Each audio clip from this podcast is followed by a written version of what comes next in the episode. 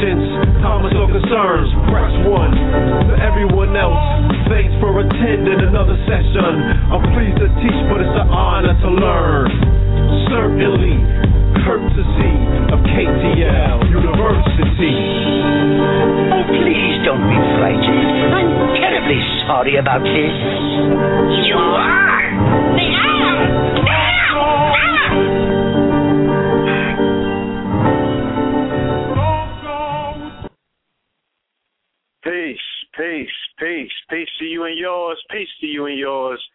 This is Know The Ledge Radio, and you are now rocking with the best. Yes. This is your host, Brother Blue Pill. I got an echo chamber with me. Joined by Brother Redfield. Peace, love, and light. Yo, thank goodness you got a 7-minute rap. Jeez. You know what I had to go through just now? To wrap everything up, get upstairs, log this computer on. Chat room will be open in the second family. I even set the show up with 3 minutes left. I thought you had made a link already. You know what I'm saying? And then when I went on my phone, yeah, I got a new phone, family. I'm gonna start touting the positive virtues of a smartphone. You gotta get a smartphone that's smarter than the last dumb phone that you had. You dig what I'm saying? Yeah. So I was able to open the chat room and everything on my phone. I even was able to log in and create the program on the phone, B. Oh, yeah, I might be kind of late. You know what I'm saying? People might be laughing at me, but I'm used to that. It's all good. Yeah, you know? Yeah. I'm a late bloomer. It's not even a smartphone. Like Dr. Delbert Blair says, it's a mini computer. These are a mini computer. I don't know how big your phone is, but if it's past a certain amount of inches, it could qualify as a phablet. Phablet being phone / phablet. Oh, nah, I've seen people with them joints. I've seen people with those. I'll have one of those. It's a nice, compact size. It's actually, you know, it's real sleek. It's very attractive. I wrote a poem about, you know, people's attraction to their phones, you know what I'm saying? And how some people be more upset when they lose their phones than they lose their girls. Shit crazy. Talk about it. I wrote a poem about it. When we do our more fire, excuse me? I said you do have a lot of free time when you have, where you're able to gauge a poem. Oh, no, we ain't going to get into that right now. We ain't going to get into that. There's a stage that we've already set for that, you know what I'm saying? And we'll get to that once we schedule another Bonfire Friday show, which is kind of like overdue at this point. You know what I mean? I'm very excited about the state of music and the music scene, and just how much variation that I've been exposed to. I've been around, where I work at, I've been around some brothers that play Pandora all day. And I used to dump on Pandora. I'd be like, yo, what the hell is this? Why they always getting it wrong? But based on their eclectic selection taste, you know what I'm saying, they have selected some joints on Pandora, some stations that I say that bring a variety of music. Like, I'm dumbfounded. I'm hearing songs from some of my favorite artists I've never heard. Never. And I'm like, where they digging this from? Like, where they getting this? So, yeah, I was reinvigorated by being reintroduced to old classics that I've never heard. You know what I'm saying? It's almost like a aha moment, like, huh? So, that's what's up. Bro, are you there?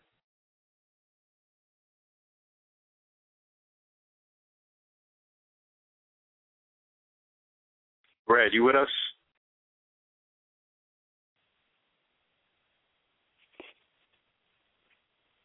Hello? Yeah.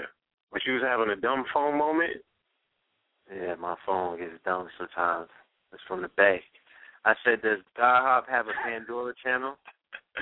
Where you could, like, I don't think so. Select Shot Rock, and then they pull up, like, AA or The Peels? I don't think so.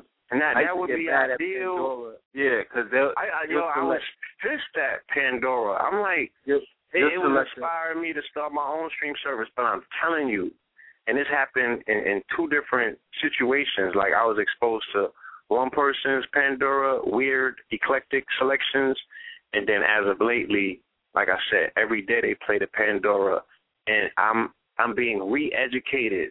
I'm hearing Ghostface I never heard, Wu Tang I never heard. I'm a Little Brother fan now. I'm hearing Mos Def I never heard. You know what I'm saying?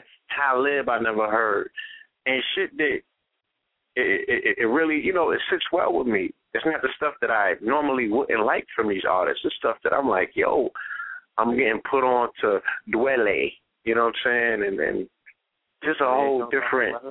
I know about the brother, but I'm getting the chance to get the full exposure, the catalog, yeah. I'm getting put on the catalogs, you know what I'm saying? My poetry is expanding, you know. Yeah. So, yeah, man, it's yeah, that, you know. Usually your wizard introduces you to the soundscape of music, you know, that comes through the wizard, you know, your wisdom body. So you may have to.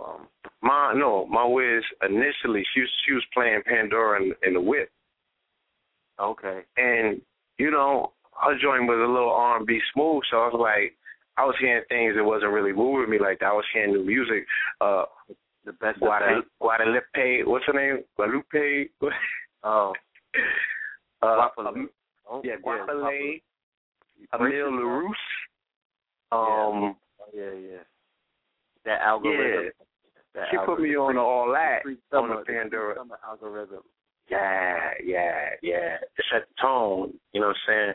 It feels like spring, you know what I'm saying? All that music that feels like spring. She put me on to that. It feels like yellowtail wine. Summer dresses, all that. Yeah. Summer dresses, no roof on wooden picnic baskets and stuff like that. Yeah, chicleta sports. Ethiopian honey wine, all that. That feeling, but we see you on Venice. Yeah, no, we see you on Venice. Nah, you see me on Venice. See you on Venice. Rollerblading. You cut that out. With a dot, with some headphones, with a Dre beats on, with a diode on it. I'm going in. We sending the drones at you. You're going to get a drone. Oh, Andre beats?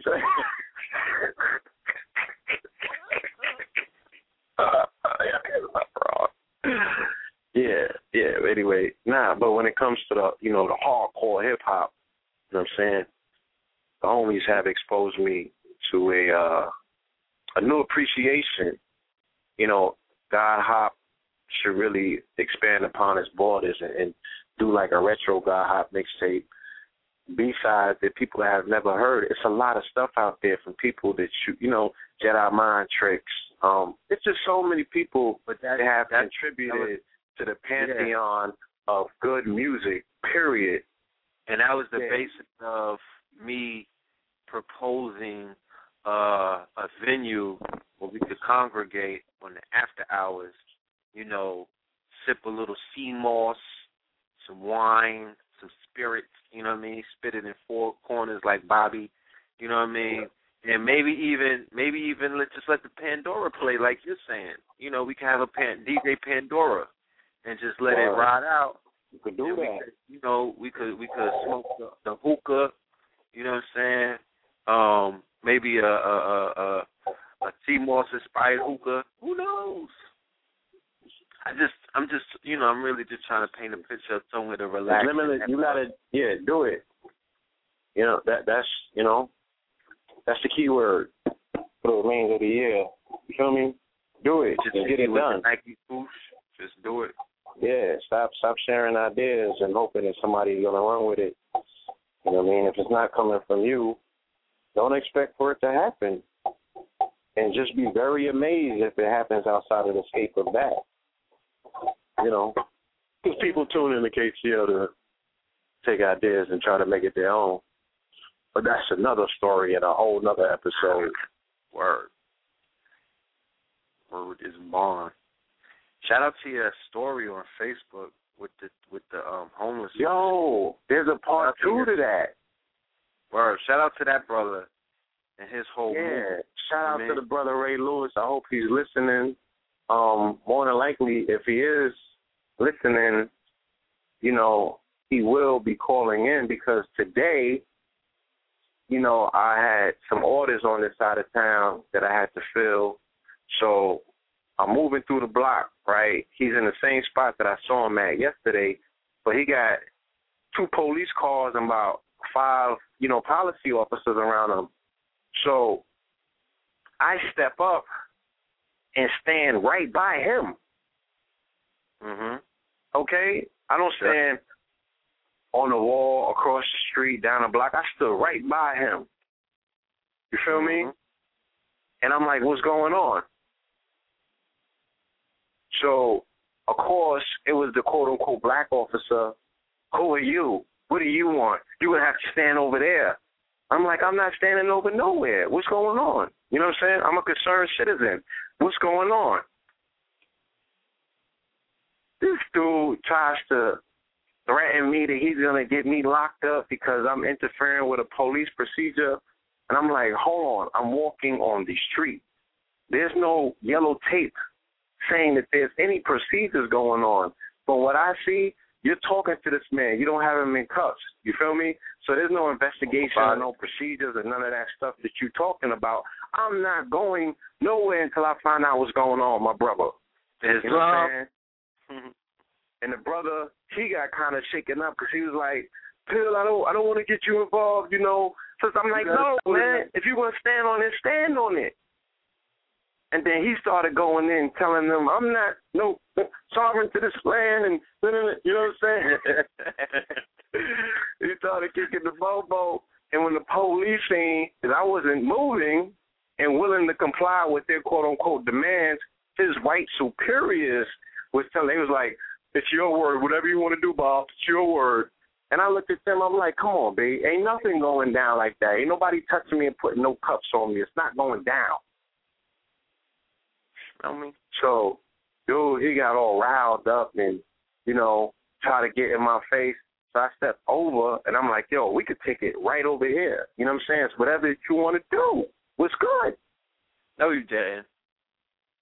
Like I said, look at this. Brother man will call and testify to what took place. You know what I'm saying? And then they had to pipe down everything, and they let him go about his way. And he was like, you know, just move it down the block. My thing is this, you know, there's people out here that are being abused because they do not know what square to stand on. They don't know the terminology. They know something ain't right. You know what I'm saying? But it's about time that the harassment ends. It's about time that the bullying ends. You feel me?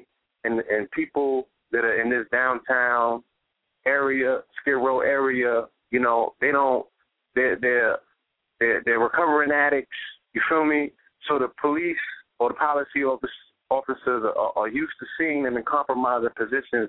They have the lowest level of respect for them. So they just come down here and treat them however. Mm-hmm. You know what I'm saying? This is the toilet. This is where they dump on them. You know, this particular brother is doing something different with his life, and he's inspiring. He's just sitting there playing drums. And they said that somebody called in on him talking about him playing drums. On a city block, he can't play his drums?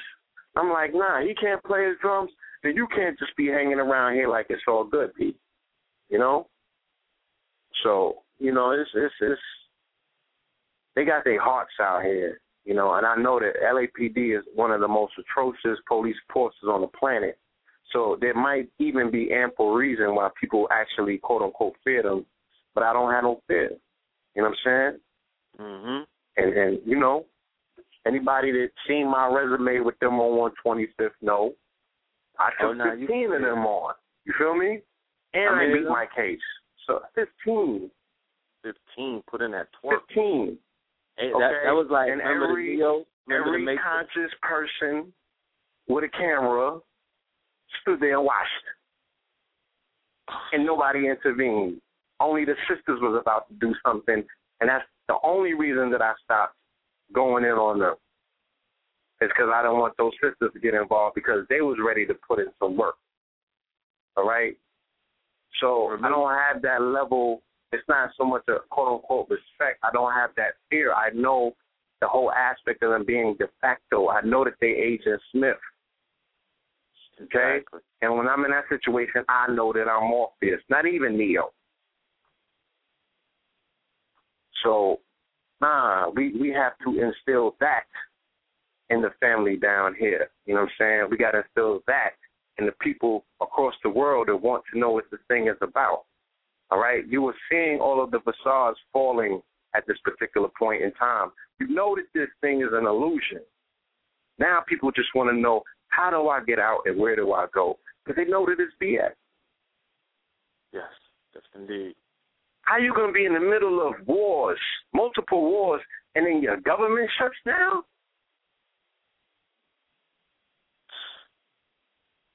All right. Today's October 1st, and they shipping out all of these different, you know, things that they send to people that are on government programs and stuff, but the government shut down? How's that supposed to operate? Blasphemous. Something ain't right. And the government is the people. How does the people shut down? Exactly. Malarkey. So, you know, it's just been a lot of sight that has been lost because of fear and all of these other illusionary things that they put in front of our face, and people are falling for it. But for those that no longer want to play that game, you know, and want to break out of the facade of it all, and stand up. The time is now. Time is now. And that's what doing for self is all about. Do not allow yourself to be subject to these policy officers or any of these policies. And I want to have an entire show on what's going on this whole Obamacare situation. Whew. I don't know. I got hip to that. The other day, I was not fully aware of the implications. Wow. Yeah. Yeah. Interesting. Interesting. You know? Yeah, man. But shout out, like I said, man, shout out to that brother, because he really opened my eyes and just, again, reaffirmed to me what this whole thing is about. You know what I mean? Really, really reaffirmed what this whole thing is about. You know, I got caught out there earlier. You know, I was I put a post up and it got retweeted in a few minutes, but it ended up it was an Oprah imposter. But look, I'm gonna tell you this though, how crazy this is. You know what I'm saying? Like, I did the expo this weekend, you know what I'm saying, and debuted the jewelry line at the West Coast Expo at the Los Angeles Convention, okay? Now, my very first three pieces sold to a Hollywood actor who wishes to remain anonymous at this time. You know what I'm saying? The brother said he'll come forth and there's certain things that he's still trying to work out. He's on his path to consciousness. You know what I'm saying? He's vibrating. He's on the energy or what have you. The company that he keeps is Tim Robbins and Oprah Winfrey. Okay? So, yeah, this is the company that he keeps. You know what I'm saying? These are the people that he spends his time and hangs out with. So, shout out to Stedman.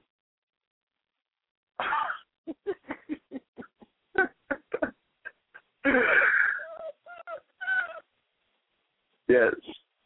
So that day, you know what I mean, or the day afterwards, should I say, because I had to go and meet him to pick some funds up. You know what I'm saying? And we was on Venice, right? So we was on Venice. We was building. And I told him, I'm like, yo, you need to check these street performers out. They go in. So we're standing there looking at the street performers, and he looks through the crowd, and he's like, hold on. That's my people's right there. So he's like, you know who that is? I was like, nah, I never saw her. Who's that? He was like, that's Lisa Nichols. I'm like, I don't know who Lisa Nichols is. He's like, she's from The Secret, right? And I'm like, damn, the only one I remember from The Secret is Michael Beckwith. He's like, nah, let's go over there. So we went over there and we was talking to her. She just came from a 25-country tour, okay? She just came from Bali. She's now, the night before, you sent me a link about the infopreneurs, right? Mm-hmm. This lady gets paid $100,000 an hour to talk. She gets paid $100,000 an hour to talk, to do what we're doing right now on radio. Inspirational speaking, right? Exchanging information with people who need this information but covet it.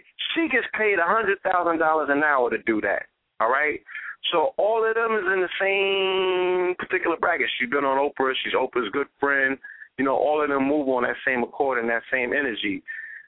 Tim Robbins gets paid $1 million an hour. $1 million an hour.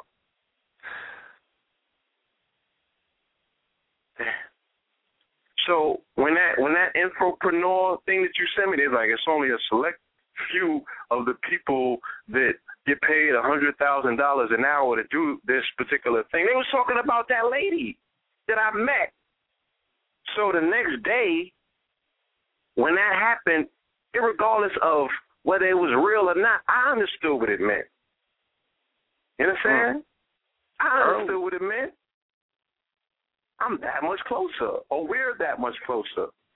And it's not about, no, we don't need Oprah to validate what it is that we're doing and how it is that we're doing it. I'm just saying, you know, like the visibility factor, there's something that we have to offer that's bigger than Blog Talk Radio. You know what I'm saying? But this is the proving ground. This is where this thing is done. So before I would lose myself to that particular affirmation and that energy, later on that day, like I said, I'm coming down this block, downtown Los Angeles, and the brother stopped me and asked me about the jewelry or the power pieces for that matter. You know, and he expressed that he wanted one to be made out of some stones that he had, but the stones he pulled out, they was like tiny. You know what I mean? So I was like, bro, like, you know, you can make earrings out of those, man, and give them to somebody, you know, special in your life. Mm-hmm. So, you know, like I said, as I explained in the thread, the brother then mentioned something about, he's like, yeah, you know, I heard the Mooney Twins talking about, and I forgot what he said. He said such and such. The Mooney Twins was talking about such and such, and I heard it on Blog Talk. He's like, I think I heard it on Know The Ledge Radio.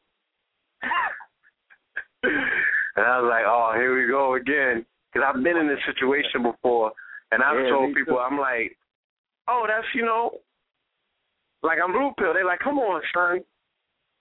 You ain't no blue pill. How you trying to be somebody? God damn it, people ain't got no integrity out here. Everybody, be yourself, brother. Be yourself. Be yourself.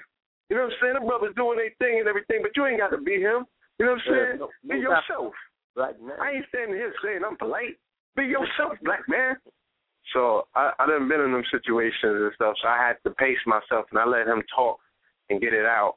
And I was like, you know, I'm blue pill. I said, what?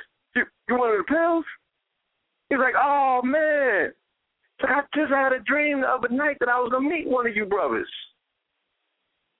And then he started explaining to me how, you know, he has bouts of intuition. And then I said, well, what's your sign? And he said he was a Taurus. And I explained to him the polarity aspect of it. If you're a Taurus, then you're working with Scorpion energy as well, and that's a Scorpion trait. And we were able to exchange some information, and he was like, oh, man. He was like, I tell all of the brothers down on Skid Row about y'all. He was like, especially the young ones. He's like, they be vibing to it, too. They listen to some of your shows. He's like, you speak their language. You have that same energy as them. I was like, yo, I'm going to come down there and hand out samplers. You know what I'm saying? I'm going to hand out samplers. You feel me? And we're going to get this information to the people who need it the most. You know, and they're the family that need it the most because there's geniuses down there. Some people came before their time And the construct wasn't built for them to express their genius. You know what I'm saying? And not everybody is capable of coming fully equipped with the genius and building the platform to express it. For some people, that's their job, to build a platform, and other people come forth and express their genius. You feel me? And then other people have just been ravished by drugs and alcohol. They fell victim to that, okay? So they're sleeping on the city floors out here in Los Angeles, not only on Skid Row. It's taking place in every neighborhood in Los Angeles. There are people that are sleeping on the city streets. You feel me? Yeah. And some of these people are very smart, intellectual people when it comes to what it is that we're talking about, exchanging information, people that have inventions in their mind, people that are intuits, you know what I'm saying? People that just have something more to offer the world, but they are holding on by a thread. And the fact that they even have the ability to survive in an environment such as that shows you the strength and character that these people possess. These are not the weak dreads amongst us. You know what I'm saying? These are the strong, powerful people amongst us. And those are the ones that I want to connect with. So, you know, my ministries are going to be in these streets with the family that need it the most. You know what I'm saying? And I have some very innovative ways to go about approaching that, you know? I have some very innovative ways, and I'm totally, totally confident in what I'm about to set out and do. So, yeah. Well, that's that. Interesting. You know, my my work has led me back to the streets of Harlem, New York City. You know, I found myself on 125th Street today amongst the family. Okay. And, yeah, shout out to everybody that I was building with today. Bunch of young brothers, young sisters, elders, and everybody else in between. You know, back in New York, it's interesting. The energy is very, very interesting in New York, I must say. Shout out to everybody that came out to the event on Sunday, the Delbert Blair, Ross Ben, Sister Ma'a event. It was a good event. King Simon put it together. It's good seeing a lot of people that I have not seen for about 4 or 5 months. I was out in New York for about that long. Amir was able to come through and hang out. Yeah. But I did notice something. Jay told me. Yes, I did notice something. Oh, and let me I just want to make this announcement because I want people to also, it's important, like, that brother expressed to me today when I saw him, he was like, yo, man, you put that post up. And he was like, ever since you put that post up, he's gotten so many friend requests. And he was like, that's what I really need. He was like, I really need friends. I need somebody that I can talk to other than the people that are down here that he talks to in terms of inspiring and lifting up. He needs to be lifted. So he was so thankful to the family out there that has friend requests of him on Facebook. Please, family, continue to give him that outpouring of love. This is a special brother. You can see it in him.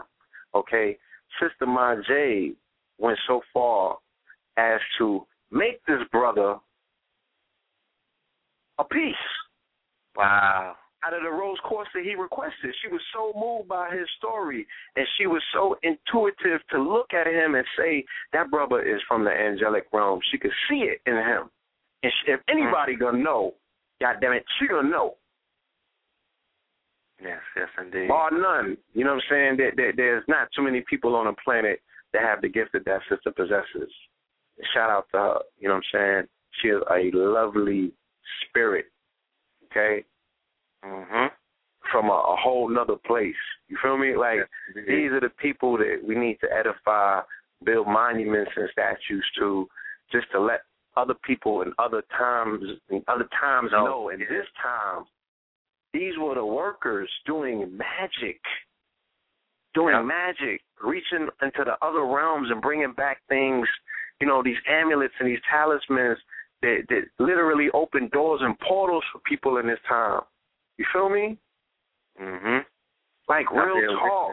Yeah, I bear witness to the power of thesis. Real talk. Mm-hmm. Like that's just the truth. Yeah, yeah, hands down. And there's the other craftsmen that I work with, they all the truth, man. They all the truth. You know, these people have a very, very special gift. And it's so ancestral. It just, my hair stands up when I even think about, you know, the fact that they're able to express that ancestry in this modern day time. It's so encoded within them. It comes out so perfect. It's such perfected artistry.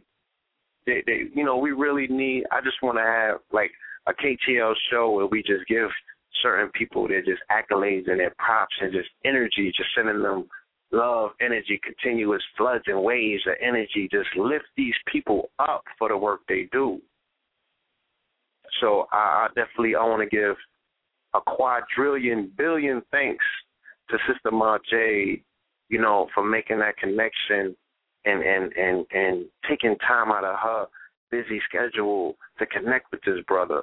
You feel me? Early. That's what those networks are for. That's another story, but yeah.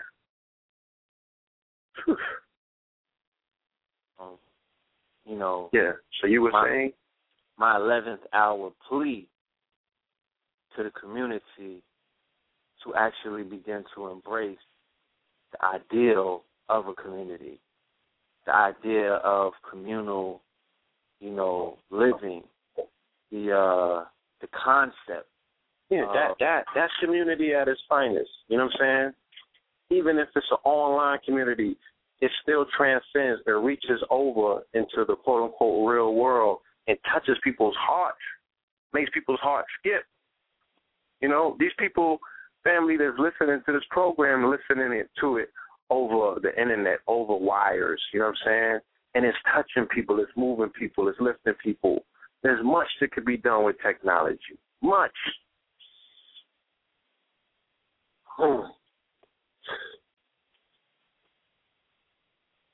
Sorry, please. Nah, do what you must, bro. I mean, you know, we here sharing and building. It is what it is, you know. Back to what I was saying earlier. You know, I was pleasantly pleased to see the family. I wish more people would have come out. You know, there was a full house. You know, there were a lot of people there. I always expect to see more. I guess that I'm one of those people who I still live in the heyday of consciousness. I still live in that memory of 08, 07, you know, 06, room right to the brim, energy on high, you know, information on high,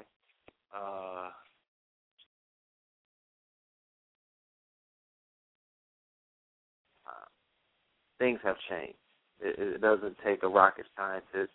We don't have to live in the realm of fantasy to admit that, you know, we are in a precarious time right now. There's some energy that's in New York that I want to address. You know what I'm saying? There's some energy that's taking place in New York that I'm able to see because I haven't been in New York for 5 months. You know, if you've been in New York and you haven't stepped out of New York and gone other places and come back, you might not see it. You just, you know what I mean? Like, you know, yeah. When the frog is in the water or the lobster's in the water. It's like somebody that's smoking, they smoking trees and they can't smell it on them. You know what I'm saying? Yeah. But there's some things going on in New York. You know what I mean? That's that we want to bring in. But I just want to go on record saying that, you know The Ledge Radio, right, which is a subsidiary of Know The Ledge Media, is that what it is? It's the media, Okay, family? It is the media, like CNN and Fox. That's the media. So when we bring people onto our show to express their information, we don't have screening processes where we fact-check and go through every single thing that that person is going to talk about in a 3-hour show. It's just impossible to do that. Some people catch the spirit. Some people, you know, introduce their concepts and whatnot. And me and Blue are we're in the audience the same way that the audience is in the audience. With classes and sessions. You heard that in the song's copyright. The views and opinions and all things that are said by guests on Know The Ledge Radio are not necessarily Know The Ledge Radios. Okay? As of today, we don't belong to any organizations, none whatsoever. I have never joined an organization ever since I've been in the conscious community. The only organization that we have ever been a part of is Know The Ledge Radio. I've never did any paperwork to sign up for any organization. I doubt that I will ever do any paperwork to sign up for any organization. The reason being, because if I join an organization or become affiliated with an organization, there will be a level of bias that that may develop as a result of me being in an organization. And if I'm biased by being in an organization, it will interrupt and it will get in the way of what we do by being non-biased with our information and bringing people from different organizations on board. Because what I've seen, the certain trends that take place, is I've known people specifically when they become part of an organization, I guess with the paperwork that they sign up with, they get cheerleader pom-poms because all of a sudden they start cheerleading for a grown-ass man who they just met a few months ago, and all of a sudden they want to tell about other people, what the other people are not doing right, what their leader is doing right, all this leader stuff. I don't get into that. I'm not from that era. I'm not cut from that cloth.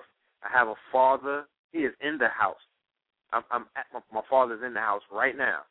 You know what I mean? Shout out to my dad. Yeah, I don't need nobody else to be my father. Okay? I don't have father issues. You know what I'm saying? So I'm not looking for a replacement. So I don't jump on bandwagons and let people become my father, who may be even younger than me and stuff like that. So we're not a part of no organization. There have been people to come on the show who have pushed their organization and even jump-started their organization off of this platform. And I can't walk two city blocks since I came back to New York to hear some of the wrongs that are being done to people by certain organizations. Okay? So there's an investigation going on right now in the town. You know what I mean? There's people talking.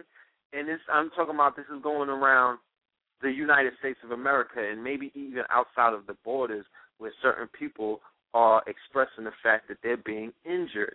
There's a look of injury on a lot of people's faces in New York. Like a lot of people look like they've been done wrong. I don't know what it is. I'm trying to figure it out. I want to get to the bottom of this. You know what I'm saying? People are looking like, you know, they're looking disgruntled. Like there's a sense of unhappiness in the air in New York, and I'm trying to figure out what's going on. There's a stagnation that has taken place. The damn cars on the side of the highway, 3 flats, MCA and AAA have not shown up yet, and the shit is just sitting there. Somebody needs to jumpstart this car, get this engine going, because it's not a good look. It's not a good look. I think that y'all done drunk the Kool-Aid and bought into something that is not beneficial to your future. But that's just me. That's my humble opinion and my observation. But we'll see. So like I said, you know, I put a post on Facebook asking, you know, the Facebook. I only got 5,000 friends. You know what I'm saying? I'm not out there, like, I'm not the most famous guy in the community. Like, I don't have a lot of connections. You know, I'm connected to people, but I just put it out there, and I asked the community, has anybody been fleeced or done wrong you know what I'm saying, or basically, you know, robbed of their money or promised that something was going to happen and it has not happened. And I got a lot of replies. I got people put in straight on the page and a lot of inboxes. It's not a good look because at the end of the day, you know, there's a level of mistrust and there's a level of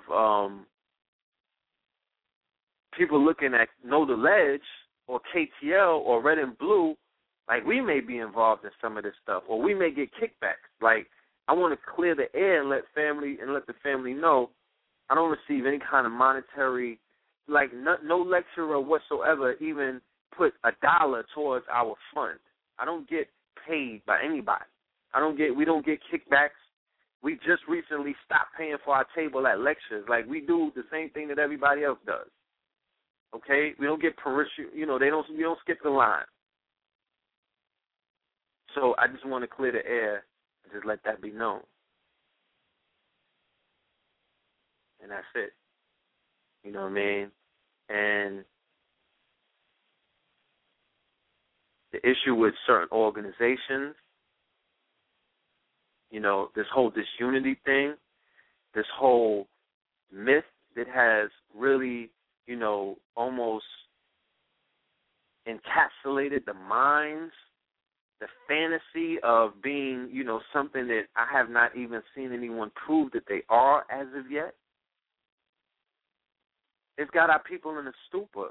I was at the lecture on Sunday, and we were outside. We was in a hallway building, and I said something about, you know, bringing forth a solution, you know what I mean, dealing with economics and whatnot. And a brother came up to me and said, yo, I'm going to have to see your bank account statement before I even talk to you about solutions. I was like, yo, I heard that shit before. Like, where does that come from? Like, is that where we going? That's where the community is at right now? You say you want to see my bank account before you hear a solution? And I don't even want to go in like that on the brother at the end of the day. You know what I'm saying? Because I'm gonna be respectful. But that would elicit all kind of negative responses out of the old me. I had to poise myself. Like I don't get that kind of rhetoric. I don't know where that comes from, and it really didn't sound real. You know that's not. You know what I'm saying? Like. That's just not real to me. Stunt 101. So we have an issue with the fragmentation of a movement that was once unified. You understand? We have a situation where people are not even interested in, you know, information anymore because it's not part of a get-rich scheme. And I can understand the frustrations of people who don't have much, who are trying to get something out of life that they feel that they are owed. So they're going to listen to anybody that tells them that, yo, I got that magic pill for you. But I'm here to let you know, family, there is no magic pill. There is no DVD that's going to solve all your problems. There is no book that you're going to read and it's going to solve every problem that you have because nobody knows, because there's so many problems. There's so many issues, core issues, that people have not ever even gotten to the core of addressing. It has nothing to do with what somebody could bring to you on a piece of paper. All right? That's why the conscious community has a plethora of teachers who teach a plethora of lessons. I said this before, and I'm going to say it again. Nan, one of you Negroes ever went to college and asked your professor, who you paying, you're going into debt to listen to them share information with you. You don't ask them to see proof of, let me see what house you live in. You're teaching me economics. Let me see what car you drive. Let me see your bank account before I listen to you, Mr. Economics Professor. No, you're of the understanding that that teacher is qualified with the information to share with you. More so, he should be asking his graduating student body, let me see you prove that you took this information and did something with it.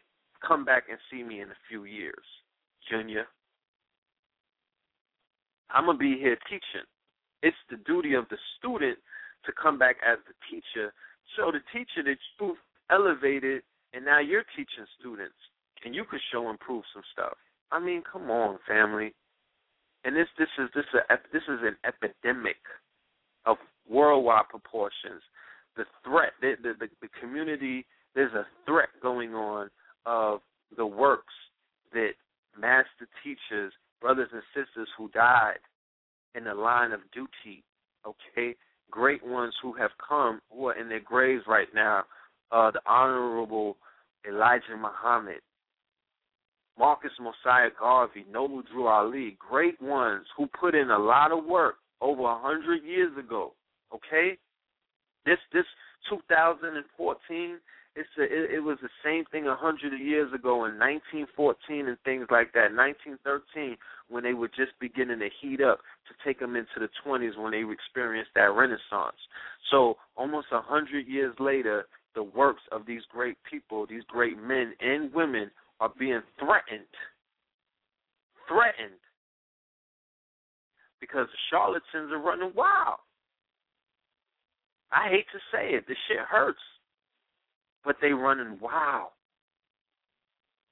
Please believe me.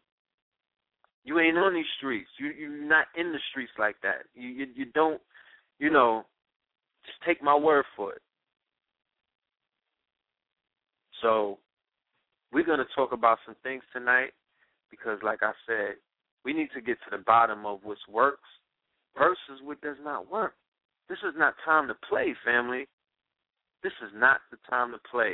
This is not the time to pontificate. This is not the time to spectate. This is not the time to even speculate. I promise you, in the next few months, you will not hear from me, nor will I be a part of anything. It's about quality over quantity. I don't care if I talk to 3 people or 5 people that are willing to put in work. Doesn't matter to me. Those 5 people are going to be the 5 people that I've been meant to work with in this lifetime, and I'll be very, very much content with doing the work with these people because there's been so many teachers that have come forward with information that will elevate you and take you to the next level. And I'm looking at the downloads. They're in the thousands. But when I reconnect with these teachers, I'm like, well, you got your thing going, right? What's up? I know them people done hollered back. They're like, nah, I didn't hear nothing from nobody. But then when I come back to New York and I start hearing, I'm not even asking anybody nothing. I'm just people coming up to me telling me stuff. I'm hearing things. I'm getting people pulling my coat telling me stuff. And I'm like, nah, that ain't true. I walk down the block, I hear it again. I walk down the block again, I hear it again. The next day I hear some more stuff.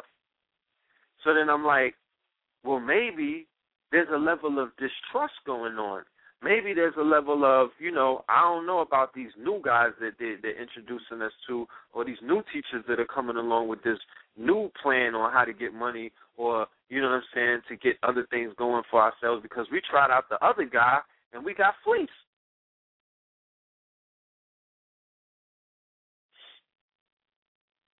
It's not a good look.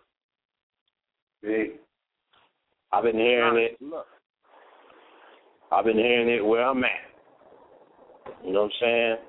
And I have even went to extents to bring this information to certain of these particular individuals. You know, I've pulled people's coat. I've got remedy for past people that have been wrong in our KTL community. They've have gotten remedy, and, you know, I thought that certain situations were alleviated. You know, sometimes things happen and, you know, it's possibly a one-off thing or what have you, or, you know, people travel a lot, so you don't know, you know what I mean, what's coming down the pipe. You know what I mean? Like, you just give certain people the benefit of the doubt. But when you continuously hear these things everywhere you go, like, and you're going coast to coast. We work too hard. Family, y'all been following us from day one. We work too hard to build up this brand, to build up everything that we've been doing, to build up the relationships, to build up everything that we I stand on, I sacrifice so much for this. Reputation is everything. Good standing, your hood credit, all of that stuff, everything matters when it comes to reputation and good character in the community. Now, I may be guilty for late packages here and there, but you're not going to hear, oh, I sent the pills 1,200, 15, you know what I mean? I lost this. Nah, man, we don't do none of that. I don't promise anybody nothing dealing with their life. You get the information for free Tuesdays and Fridays. We don't charge for this. We don't put price tags on this. You don't got to pay us for this. We did a fundraiser where we asked the family, you know, we're going to try this crowdsourcing thing. We got some ideas for some apps, some new websites, all kind of new technology, so we can step into the real world and get out of Zion eating the soup, and chilling in burlap suits. We want to compete in the real world, and the family stepped up and they made it happen, and we in the works of making our thing happen, fulfilling our commitment and whatnot. But we don't run around and fleece the people. Come on, B. That's not something that I don't approve of that. I don't rock with that. I don't rock. The people in my circle don't do that. I'm not affiliated with nobody that does that. So like I said, you know, the ship has left. You know what I mean? The dock. This shit is on the high seas and it's sailing out, and we're gonna see what it is. You know what I'm saying? We're gonna see what it is. You know. And I hope things could be rectified in a timely manner, and none of this stuff even has to resurface at the end of the day. But if nobody in the community says anything, then we all guilty. Then it look like we all in on it, and we all get sitting around laughing and giggling and whatnot while people is hurting. And I'm not a part of that. No, hell no.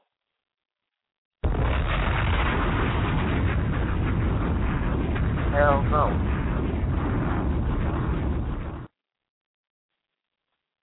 Get your business right. You know? It's not a good look. So, like I said, I just wanted to clear the air, put that there, and I want to present a clean glass of water because, once again, I do believe in the Elijah theory of the clean glass of water versus that dirty glass. And there's a dirty glass of water sitting on the table inside of this community right now. And I'm not talking about one person. I'm not talking about one organization. So don't get it twisted. I'm talking about a multitude of people. I'm talking about a multitude of other organizations that are popping up and disappearing and popping up and disappearing. This shit has been happening since like 2008. I mentioned it on my page that it was very interesting that the same time that the government with this Wall Street, when the stock market crashed in 2008, that's the same time that people really started getting raped. I'm talking about the have-nots. They were getting raped from the government and Fannie Mae and Freddie Mac and all of them, and the same shit was going on in the conscious community. The Smurfs was robbing people, paperwork, you know what I'm saying? Other Moors was running around, fleecing people from out of town, raping people. You dig what I'm saying? You had other organizations that popped up, raped the people and disappeared. Talk about it. This ain't no secret. Nobody is retarded over here. Like, everybody sees this stuff going on. You can't even find certain people anymore. What happened to them? Where they at? Where are they now? Yeah, we need an episode of Where Are They Now? You got milk box consciousness. Niggas on almond milk boxes somewhere in the back of Trader Joe's. Like, what's happening? Where did they go? Nobody wants to know. Nobody asking questions. They ran off with your bread. Word. But everybody behind the scenes. Yeah.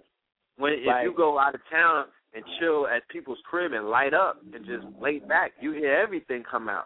But nobody talks about it in public. I'm bringing it in public. what's happening? Because I've been everywhere, and I've heard the talk. I heard people talk about stuff. I heard people done ask me mad questions. Everybody's concerned. But nobody wants to put it out there. Y'all got to clean y'all thing, man. It has to stop. It has to stop. This is not what the legacy is about. Filthy. It's filthy, super. Baby. You know what I'm saying? And that shit gives people a black eye. None of that. And when we travel abroad, there'd be a level of skepticism because they don't know. The people don't know if they're affiliated with us or not because, you know, they put the trust in these cocksuckers because they started here. Mm-hmm. Yep. So you got every right to air it out. You know what I'm saying? To say names and everything because that's an abuse of this platform. That's a total violation of any bond and connection that we might have had with these those individuals are using us as well. Yep. So, you know, it's going to go back to the point where people get punched in their face one more time because that's what's missing from this community. And I'm sorry to the elders that are listening that don't understand this level of aggression, but you got to understand that a lot of these dudes, these street urchins that we're talking about, the only thing that they respect is when it tastes blood in their mouth. Yeah. Okay? That's the only thing. When somebody's going upside their head, the fact that this network or this construct supposed to be peace-loving is being taken advantage of because some of these people are far away. They have no peace in their heart. It's being abused. Yeah, like I posted on the post the other day. You know, how you about that life when all you represent is death?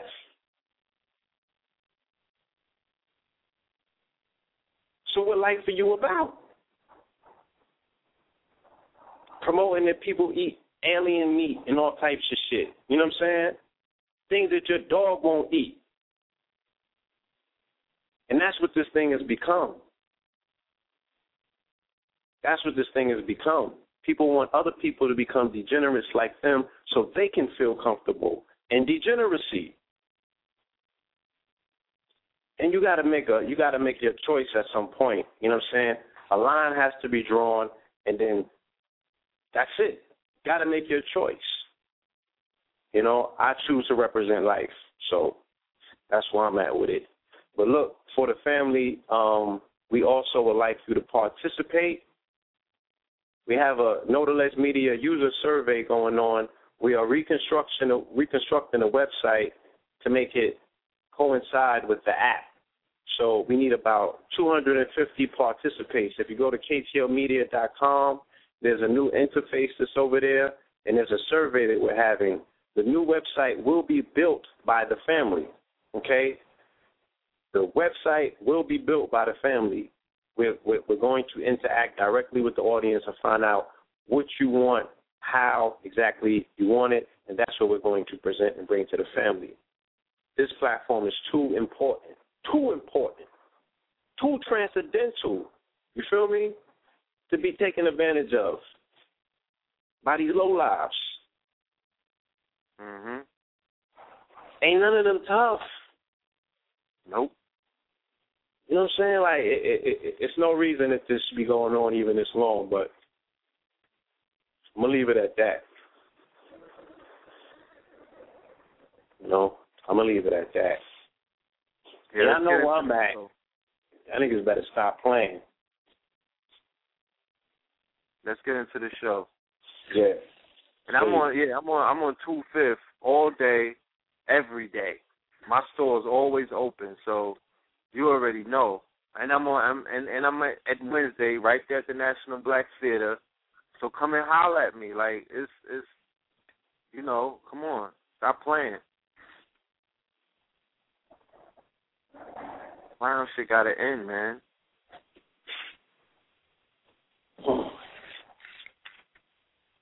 All right. So can you read the description?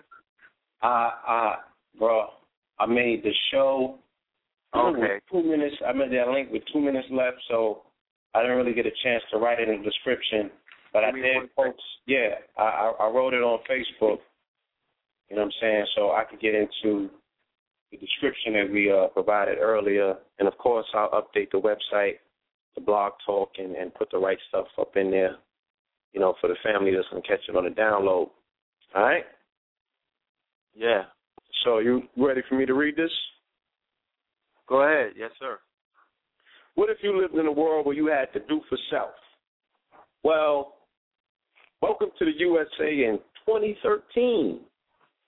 With the government effectively on an extended vacation, this is a perfect time to make the case for Moorish nationality and Moorish economics.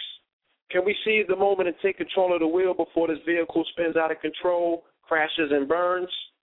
With tonight's special guest, Brother Sharif Anil Bey, we will discuss whether nationality is the same thing as sovereignty. Is there such a thing as Moorish economics? What are the benefits of Moorish-owned businesses versus businesses for Moors? How can we utilize Drew Ali's prophecies about the age of technology to harness abundance? What is our glorious history of trade? How can we reestablish something that will rival the Moorish silk trade of ancient lore? This show will demonstrate some of the most progressive ideas and information dealing with our current collective plight in the wilderness of North America, a.k.a. Amexum, and abroad. Okay, family? So with no further ado, we present to you. Oh, the brother was just there. Brother Sharif, if you're still with us, please press number 1 on your phone. Please press 1 so we can bring you in to the dialogue. What area code is brother's calling from again?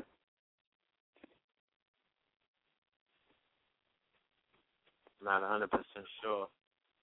Yeah. Can you look in your phone real quick? Area code, because the brother is upstate. Whatnot. But hold on. Let me shoot something.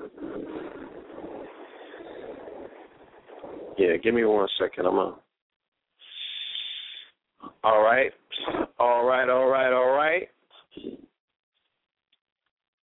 I think that I see the guest in the queue, okay? So with no further ado, let me go to caller from the 315-395-395 caller. Brother Sharif, peace. Peace. What's good? Islam. Well, peace. It's Islam, Mobile. What's good with you? All is well, brother. Well. Praise yes, Allah. Indeed. Yes, indeed. We had some things that we had to deal with. Oh, we are here. For sure. Absolutely. First, I want to, do what I do, do what we do. I rise first giving praise to my father, the great God, Allah. Nothing spooky about him at all. Almighty, eternal, and incomprehensible. I want to give honors to his prophet, Prophet Noble Drew Ali, the last savior for fallen humanity all across the world, specifically for the fallen Asiatic sons and daughters of North America. I want to give honors to his strategy for the salvation of fallen humanity, the Moorish Science Temple of America. I want to give honors to all members. I want to give honors to all who aid and assist in the uplifting of fallen humanity, because we need it first and foremost. I want to give honors to Know The Ledge Radio. I want to give honors to the host, Brother Red Pill and Blue Pill, and give honors to all the listeners. Islam, brother. Peace to you all. Islam, brother. Yeah, I just wanted to put on record that you were actually our second guest, and I'm going into the archives and whatnot. I'm taking you in the DeLorean back in history when we launched in 2009, I believe. Yes, sir. 10. Yes, yeah, sir. You assisted us. Yes, sir. You assisted us in our second show, and yes, it's our honor to have you back on the show. To assist us again in this endeavor of bringing forth this information that's much needed at this time. My humble opinion, Yes, sir. I don't know if you realize, I'm not sure if you are aware of the condition of our people from where you're at in your jurisdiction and whatnot. But at this point in time, there are a lot of questions. There are there's a flood of misinformation and miscommunication. There are a lot of factions of Moorish organizations that have, you know, both muddied the water and, you know, also created situations where they've driven people away because of infighting and, you know, just, you know, I don't know. It's just this just demonstrations that were not in line with the five principles. Right. Amongst many other things. I'm not saying that those are the only factors and whatnot. But I've noticed that a lot of our brothers, you know, who are very illustrious and very, you know, industry-minded, are looking for some true, they're looking for some light at this moment. Yes, sir. Yes, sir. Well, I got to tell you, I'm at least equally as honored to be on your show and to be speaking with you all and to your vast, you know, listening audience that you have. You all definitely have an audience. You know, you have the ear. So, you know, that's a beautiful thing. You know, and a true weapon begs to be used. So I just praise Allah that I'm able to be useful. You know what I mean? So indeed. There's a lot, you know, I mean, I make it my business to keep abreast of Moorish affairs, you know, because this is, you know, it's bigger, it's my life. You know, I'm not like if you take the military or you take paramilitary things like law enforcement. I'm not your average law enforcement grunt when it comes to the movement. You know, by the grace of Allah, I consider myself a specialist. So it's not a job, it's a lifestyle. You know what I mean? I can't take the uniform off and go home. You know, so I make it a point to know what's going on, and so I'm very well aware of, as we used to say it, or as some of our people in the church would say it, I'm aware of the money changes in the temple. You know, and best believe, you know, I listened to the first hour of the show, and you and your brother, you know, speaking about some of these things. And, you know, the prophet instructed us not to speak radical about any organization in the public. So I'm not going to speak radical, but I'm definitely going to tell the truth.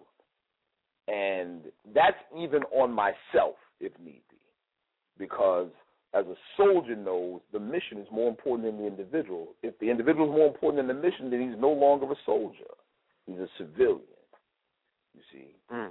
And so that, you know, and which actually segues very nicely into the topic. You gave me one of the things you read off just now, the difference between, or is there a difference between nationality and sovereignty? Is the term nationality synonymous with sovereignty? So let's start right there. Rather than give Sharif and I Obey's opinion, or my personal view, let's go to the law. You know, Black's Law Dictionary, 4th edition, 3rd edition, 5th edition, they all say the same thing when you get the definition of nationality. This is big. It says nationality, that quality or character that arises out of the fact that a person belongs to a nation or a state. Let's stop right there. We have a number of things that we need to define. All right? First off, it says nationality is a quality or character. Let's stop. The question we need to ask ourselves now, honestly, is can a quality or character be recorded on paper and filed away somewhere? Not at all. That's number one. And then so it says a quality of character that arises out of the fact that a person belongs to a nation or state. Let's define nation, people. Let's be real and let's be honest with each other. A nation is not a group of individuals on the same landmass. That's not a nation. No more so than a bunch of Asiatics living in a voluntary concentration camp is a community or a neighborhood. Hmm. Let me say that again. We think that because we live in the same projects that we have a neighborhood. This is incorrect. A neighborhood or a community is a political unit that operates as a singular entity. Don't believe me? Go to a European neighborhood. Go to a so-called affluent neighborhood and walk the street. Within 10 minutes, the police car is pulling up, and the first thing they're asking you is, what are you doing here? What is your business, sir? It's not racism. It's that somebody in that community said, they're not a part of the community. They're not one of us. They protect their community. We don't have that. We don't know the names, by and large, of the children that live on our block and our building on our stoop every day. But we do know the name of the brother who snuck in Sister So-and-so's apartment after her husband left. We know that. We know who the dope man is. You see what I'm saying? We're not a community. So back to the term nation. A nation is a singular political unit. It's a geopolitical unit of people. Having a landmass or being in possession of a landmass is not a requirement. A nation is a political unit, not people sitting on a piece of land. This is important to know. So right off the rip, if you look at that definition, and that's the legal definition, anybody selling you a nationality package, you already know from the door that is one of the money changers in the temple, and you should run away fast. Nationality is free all over the world. Prophet Noble Drew Ali said that. Why is nationality free? Look at the second part of the definition in the Black Star Dictionary. It says nationality determines one's political status, specifically with reference to allegiance. There you go. So, how or who can put a price on your allegiance, your life's blood? Who could do that? That's why you stand on that square and you put your right hand over your heart in the sign of fidelity and say you pledge allegiance. That means you give your life.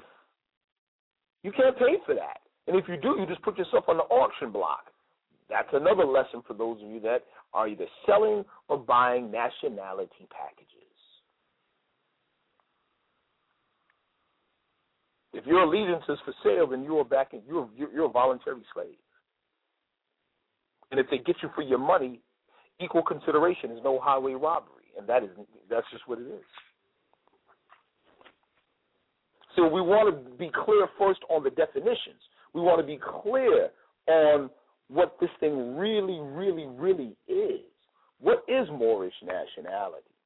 First of all, what is nationality? I just gave you the legal definition, but to expand upon that, nationality is the socio-cultural complexion of a group of people. That's what it is. That's what it is. In other words, what? There's certain things about Italians that will always be the same. And you know those things. Those things are known. There's certain things about Irish that will always be the same. There's a certain quality of character about an Irishman that identifies him as Irish to the world.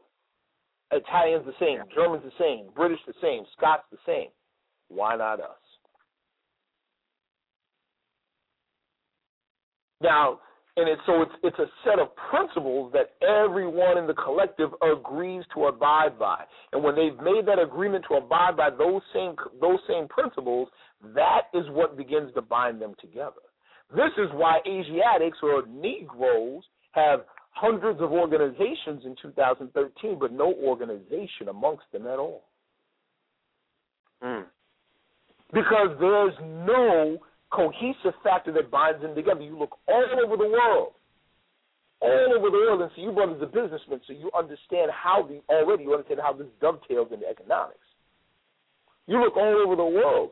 You can't name one person. You can't name one group of people that identify themselves by race or ethnicity or a continent. You can't name one. You go to Mexico right now, you see people ethnically that are darker than me. You see people ethnically in Mexico that are lighter, as the palest Spaniard. So ethnically they may be different, racially they may be different, but nationally they are the same. And when you go there, they don't say, hey, I'm Chiapas, hey, I'm Spaniard. They don't say that. They say, we are Mexicans.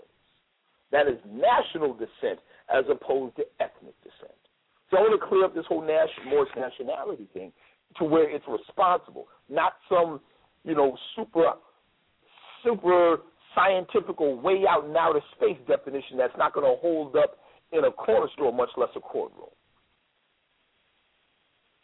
Okay? So the question now becomes, first of all, the statement is there's a difference between ethnic descent and national descent. There's a difference. The second thing I want to make point of information is that nowhere in the world do people identify themselves as a collective based on their ethnicity. We all know this. You go to the Caribbean, they don't call themselves black. They call themselves what? You already know. Go to the Philippines, you see people, trust me, I've got family there that are as dark as me or darker, look just like us. They don't call themselves black. They don't call themselves. They call themselves by their national descent name, Filipino. This is what everybody does all over the world and has done so since ancient times. We taught the European how to do this. Don't believe me? I give you an example. Early 1800s. What was going on here in the 13? Later on became the United States. Or recognized as such. What was going on still during that time period? Look at the movie Gangs of New York. It'll tell you, give you a very vivid pictorial example of it. You had various European warring tribes, English, Irish, Jews, Poles, Scots, Italians, all fighting each other. All fighting each other. Until around 1854, they said, you know what? This is crazy. We've got 5 or 6, really it was around 6, European minority tribal groups fighting amongst each other, and all of them paying tribute to the Bay of Morocco and the Bay of Algiers during that time. This is actual fact history. All of them. So what did they do? They said, you know what are you, sir? I'm Irish. What are you, German? What are you, Scot? What are you, English? No, all of us are going to organize as one singular majority under the socio-political term that we invented called white. White. So 6 minorities became a socio-political majority on a decision. That's what happened. You see what I'm saying? That's what happened. So this is what we're talking about nationality. Nationality is a quality of character. It's based on a set of principles that now let's go back with Moorish nationality. What is it? See, we fell back asleep when the Prophet Noble Drew Ali said Moorish nationality. You look up the definition, and it has nothing to do with race. It has nothing to do with ethnicity. Nothing. It may be ethno-specific, yes. But it is not an individual identifier. So everybody in the world has national identity. The big $64,000 question is, what was yours before you were called Negro, Black, and Colored? You heard that question before. But now let's explain it in a way that a child can understand. And let's go back to the time of the biblical Jesus. The biblical Jesus. During that time period, Palestine had, a large degree of autonomous rule, right? Jerusalem had a king, King Herod, had its own laws and courts, the Sanhedrin, had its own politicians and lawmakers and judges, right? The Pharisees, the Sadducees, the Essenes, right? But we know that during that time period in that entire was governed by who? Rome. So those people were what? Roman citizens. So there's a difference between nationality and territoriality. That's something for you all to look up. Nationality and territoriality, two different things. Okay? Now, what controlled or what political entity controlled the Palestine at that time? The Roman Empire. The Roman Empire also controlled sections of Africa during that time period. also controlled other areas of Europe during that time period. So there were various ethnic groups under Roman authority, correct? We know this. Mm-hmm. Now the question becomes, let's fast forward to our people. If we want to take, we already know the truth about the so-called transatlantic slave trade, but you know what, let's rock for a second with how they tell it in the history books. Let's go with that. All of us were over on the west coast of Africa. Various tribes, various, ethnic groups, right? They put you on slave ships and brought you across the Atlantic, so you really don't know what tribe or ethnic group you really belong to during that time period. But here's the truth, people. When you look at the world then and now, nobody identified themselves ethnically. Peoples or groups of people identify themselves by their national descent. National descent. So the real question is, what political entity controlled North, West, and Northwest Africa during that time period? It's in everybody's major history books. The answer to that question is the Moroccan Empire. So it doesn't matter whether you were Kiyosad, whether you were Wolof, whether you were Berber, whether you were Hutu. It doesn't matter. Tuareg, it doesn't matter. What matters is during that time period, the peoples of those lands were governed by a singular political entity or overshadowed by that political entity, and that was called the Moroccan Empire. That's undisputed fact. It's undisputed history. So the Prophet Noble Drew Ali did not lie when he said, why are we Moorish Americans? Answer, because we are descendants of Moroccans and born in America. That is not descended ethnically. That's descended nationally. This is important. So I just wanted to get that out of the way. I'm sure there's going to be a ton of questions, but let me go to the next thing. How does this segue? Well, first of all, hold on. Let me touch on the sovereignty issue. Look at the definition of nationality. There's nothing in it that speaks of an individual. Let me repeat that. There's nothing in it that speaks of an individual or individuality. So there's no such thing in the world as nationality for you. It's impossible. Let's take it to a street level, because that's something we all understand. We all came from it, right? There's no such thing as a gang of one. Go to prison and find out if you don't believe it. There's no such thing as a gang of one. What happens to the individual when they want that protection? No one man army. So go ahead, Mo. There's no one-man armies, huh? No such thing. If it ain't that way in the streets, we're fighting and killing each other over a few thousands of dollars. It's definitely not that way in the business and the corporate world, where people are sitting next to you in the Burger King at lunch discussing millions of dollars. The stakes are much higher. So there's no such thing there. Indeed. Nationality is the truthful and the ultimate mob-up strategy. That is what nationality is, people. There is no room for individualism in nationality. Now, this is why not only is sovereignty have nothing to do with nationality, it's diametrically opposed to nationality. You ain't doing nothing by yourself. I don't care if you got $10 million. It's just the truth. You see, now let's talk about the business side of things. See, there's a lot of other people. Again, I'm just telling the truth. If it pulls somebody's skirt up, praise Allah. That's all I can say. So here we go. First, understand people are talking about Moorish government, for instance, Moorish business, Moorish government. Let's deal with this government thing right now, because that's one of the latest buzzwords in the quote-unquote Moorish hustle and fleecing the Asiatic public. So let's deal with that for a second. Okay. Government, people. First of all, if you're going to talk about that you have a government or you're a part of a government or you're the government, understand what government is first. Get a good education on the matter first. Government is management. And again, you understand. Before I even go any further, understand that we're heavily involved in government, local politics, and government here. Politics and government are not the same. Government is management. Politics is an overrated public relations campaign to gain control of the management. That's all it is. That being said, we have actually two government officials in local government here in Syracuse, New York, that are Moorish Americans.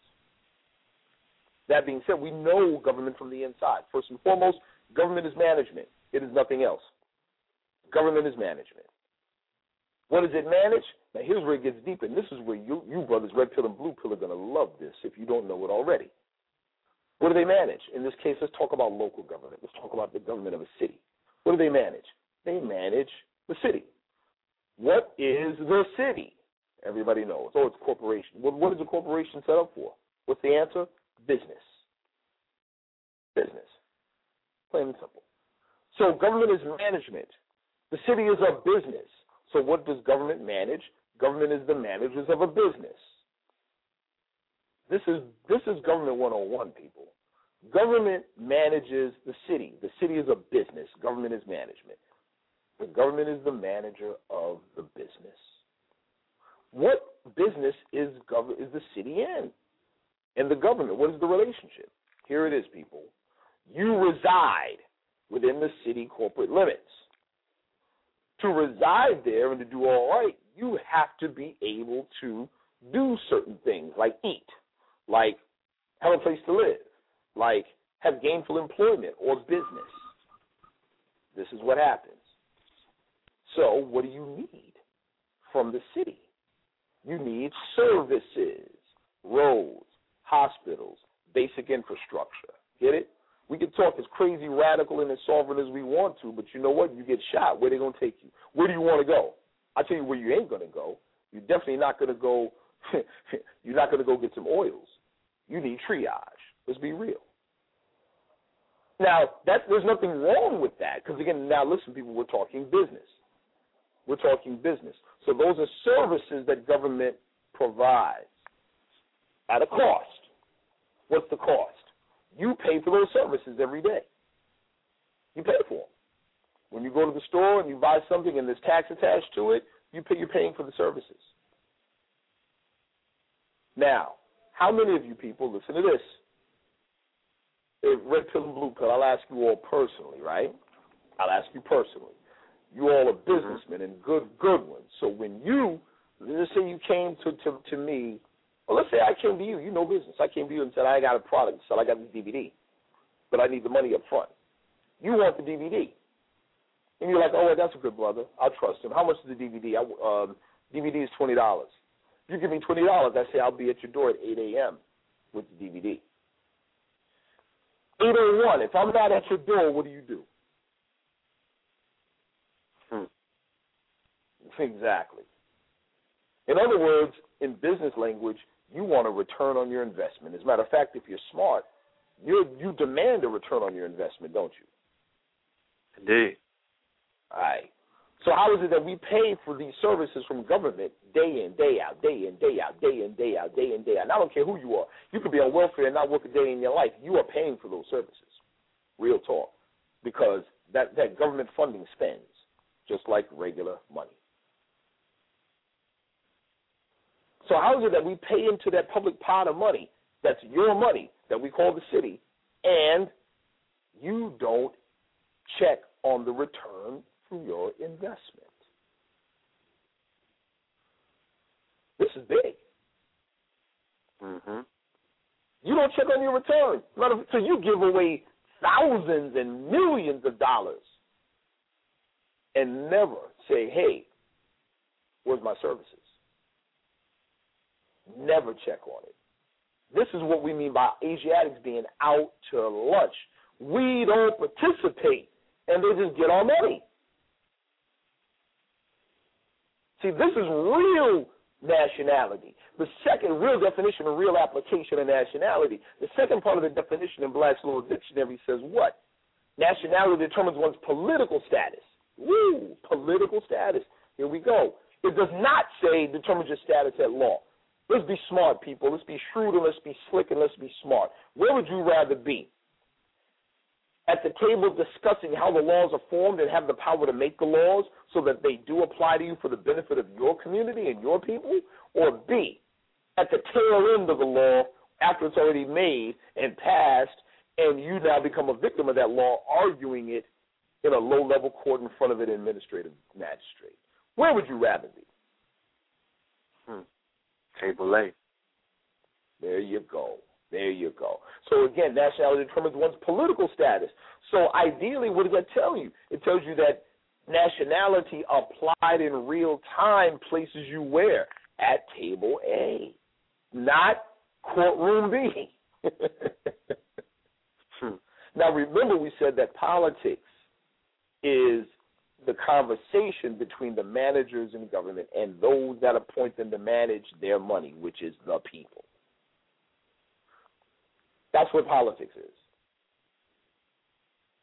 So, nationality determines political status. What do we mean by political status? Let's take it right to the street level. What did we have to do back in those days? I mean, there was a time when I was in the street organizations. If you wanted to rise up in the ranks, what did you have to do? Put in work. You put in that work, you get what? Mm-hmm. Status. When you have status, you have what? Power to control your circumstances and the circumstances of others. So that's why it says nationality determines political status. So the first thing you do is you come together, you mob up. I'm going to explain it another way, street level. Here we go. This thing makes perfect sense to us in the right realms, just for the wrong reason. So what we can do is me, red pill and blue pill, can come together and say, hey, we come together because we have similar issues. We have a similar background. We come together on those things. We find out that we have the same problems. We broke. We need that money. Then we do what? We form a means to solve our issue, which is what? An agenda. This is called mobilization. We form an agenda. We form a plan to address our problem, which is we're broke. Then we delegate responsibilities and see to it that each one of us as individuals fulfill the responsibilities so that the collective, us three, we three, can benefit. This is called what? Management, government. Then what do? We execute the plan. That's called politicizing.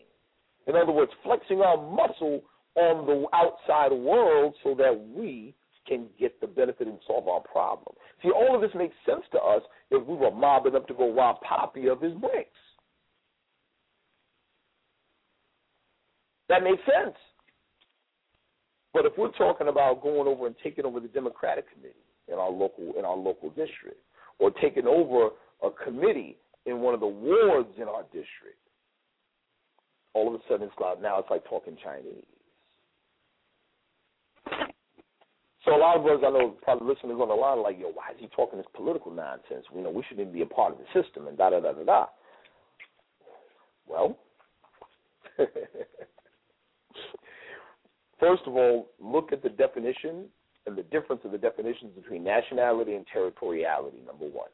Number two, recognize that Noble Drew Ali, I don't got a pom-pom for the brother, and I agree with you all. We shouldn't be cheerleading from people to disparage other groups, because anything that can bring Asiatics together is a blessing.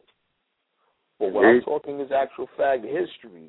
In 1925, from 1925 to 1928, 3 years, the man started with nothing in Chicago, and 3 years later had 100,000 members in 15 states, international recognition.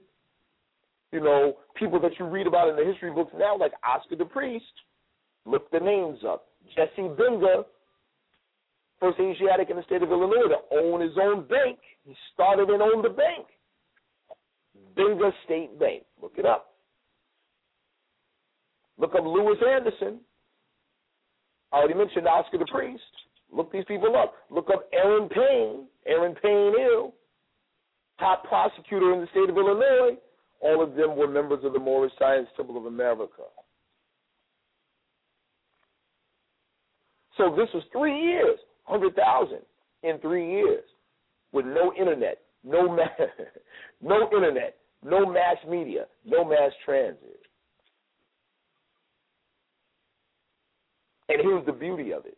100,000 people with the same situation, with the same national descent, brought together under a singular set of principles. When he brought them together, right, bringing them together did what? Created people power. all right? Let's talk about that for a second. Here in Syracuse, New York, and I'm using this as an example at Syracuse, New York, but since our people are the same all over the country, especially in the urban centers, you could think of an identical situation where you are right now. In Syracuse, New York, you have one of the most densely populated Asiatic neighborhoods on the south side.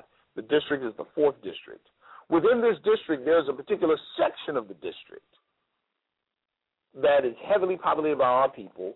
It is one of the poorest sections of the entire county. But guess what, brothers and sisters? This district is the most lucrative district for everybody else in the entire county.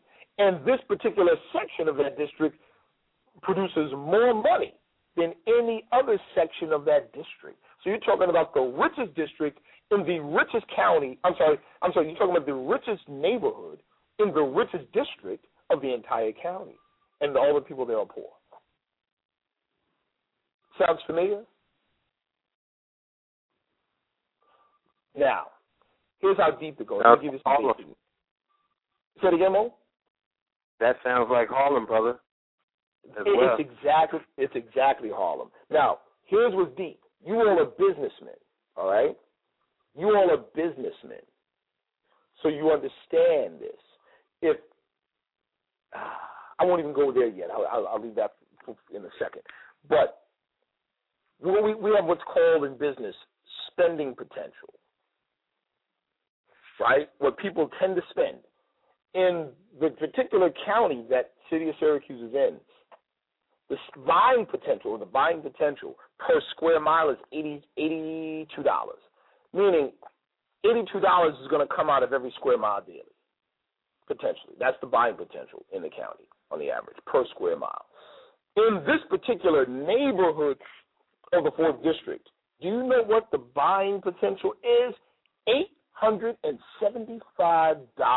per square mile. That's crazy. That's crazy. Even more crazy is that the average income in that area is $21,000 a year, poverty. And the average income in the rest of the district is like $35,000 a year. What does it tell you? I mean, these people, our people, in this neighborhood spend more than they earn. Now, if you, being a businessman, what would happen if you spent more than you earned and you brought in? Not only would you be out of business, but you would owe everybody. So you would be what economically? A slave. And yeah. Doesn't this condition describe Harlem? Harlem is making everybody else rich. This is what our people are doing. Now, how can that be? Now we get back to nationality. This is our nationality that ties into economics. If, let's take Syracuse, if this particular area has all this money, how are the people there not rich? Here's another statistic that I'm sure is the same in Harlem. All this money is flying out of this section of Syracuse. Why do I say flying out? Here's the numbers.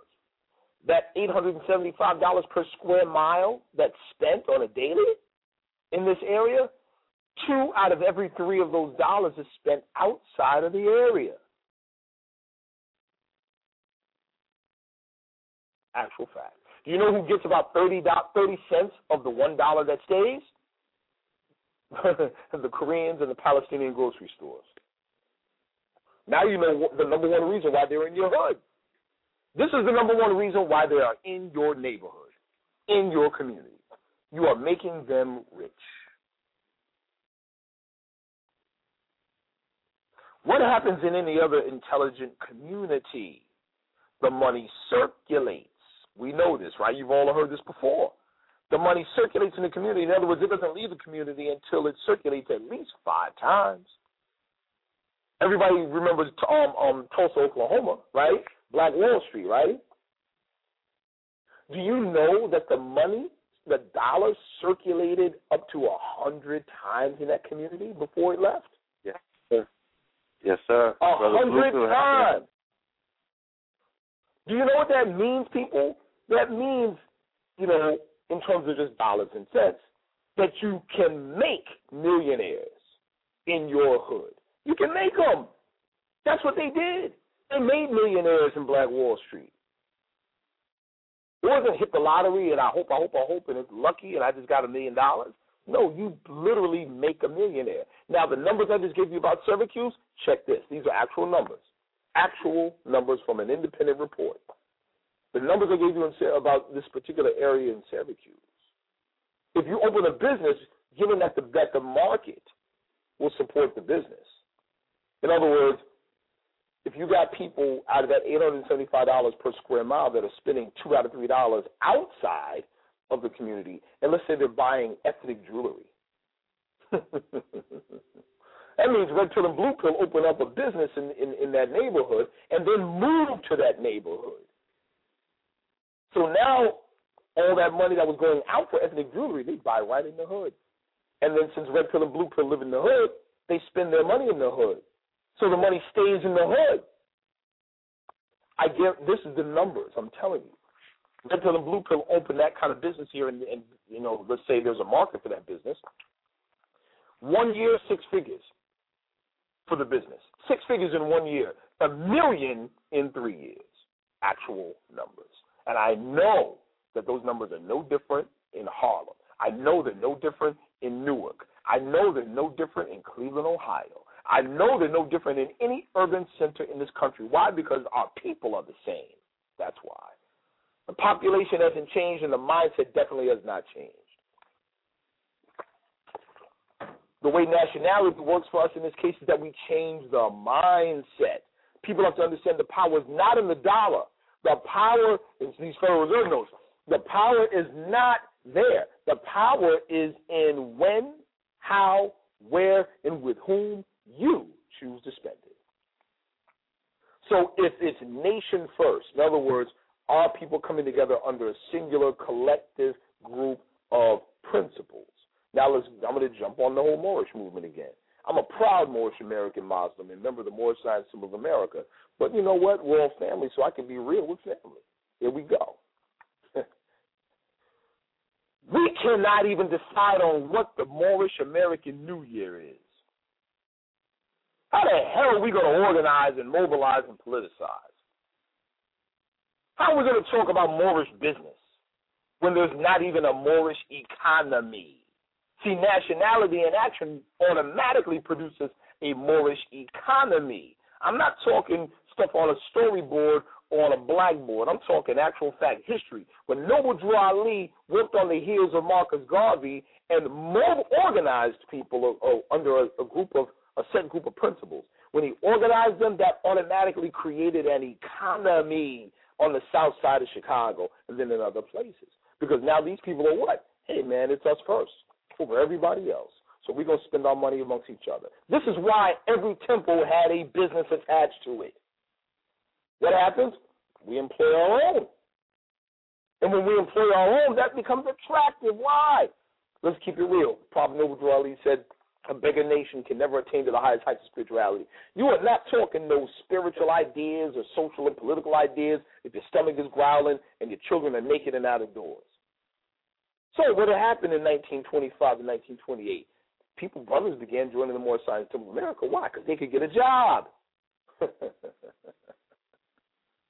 And when they got that job, sisters joined the Moorish Science Temple of America for what? So they could find a good husband. Now you got families in there. And they're all mobilized doing one thing, and they're what now? They are economically viable. They support themselves. Anybody who believes that this thing can't work, look up Ithaca Hours. Hours. Ithaca Hours, as in Cornell University, Ithaca, New York. Look it up. See what you see for yourself.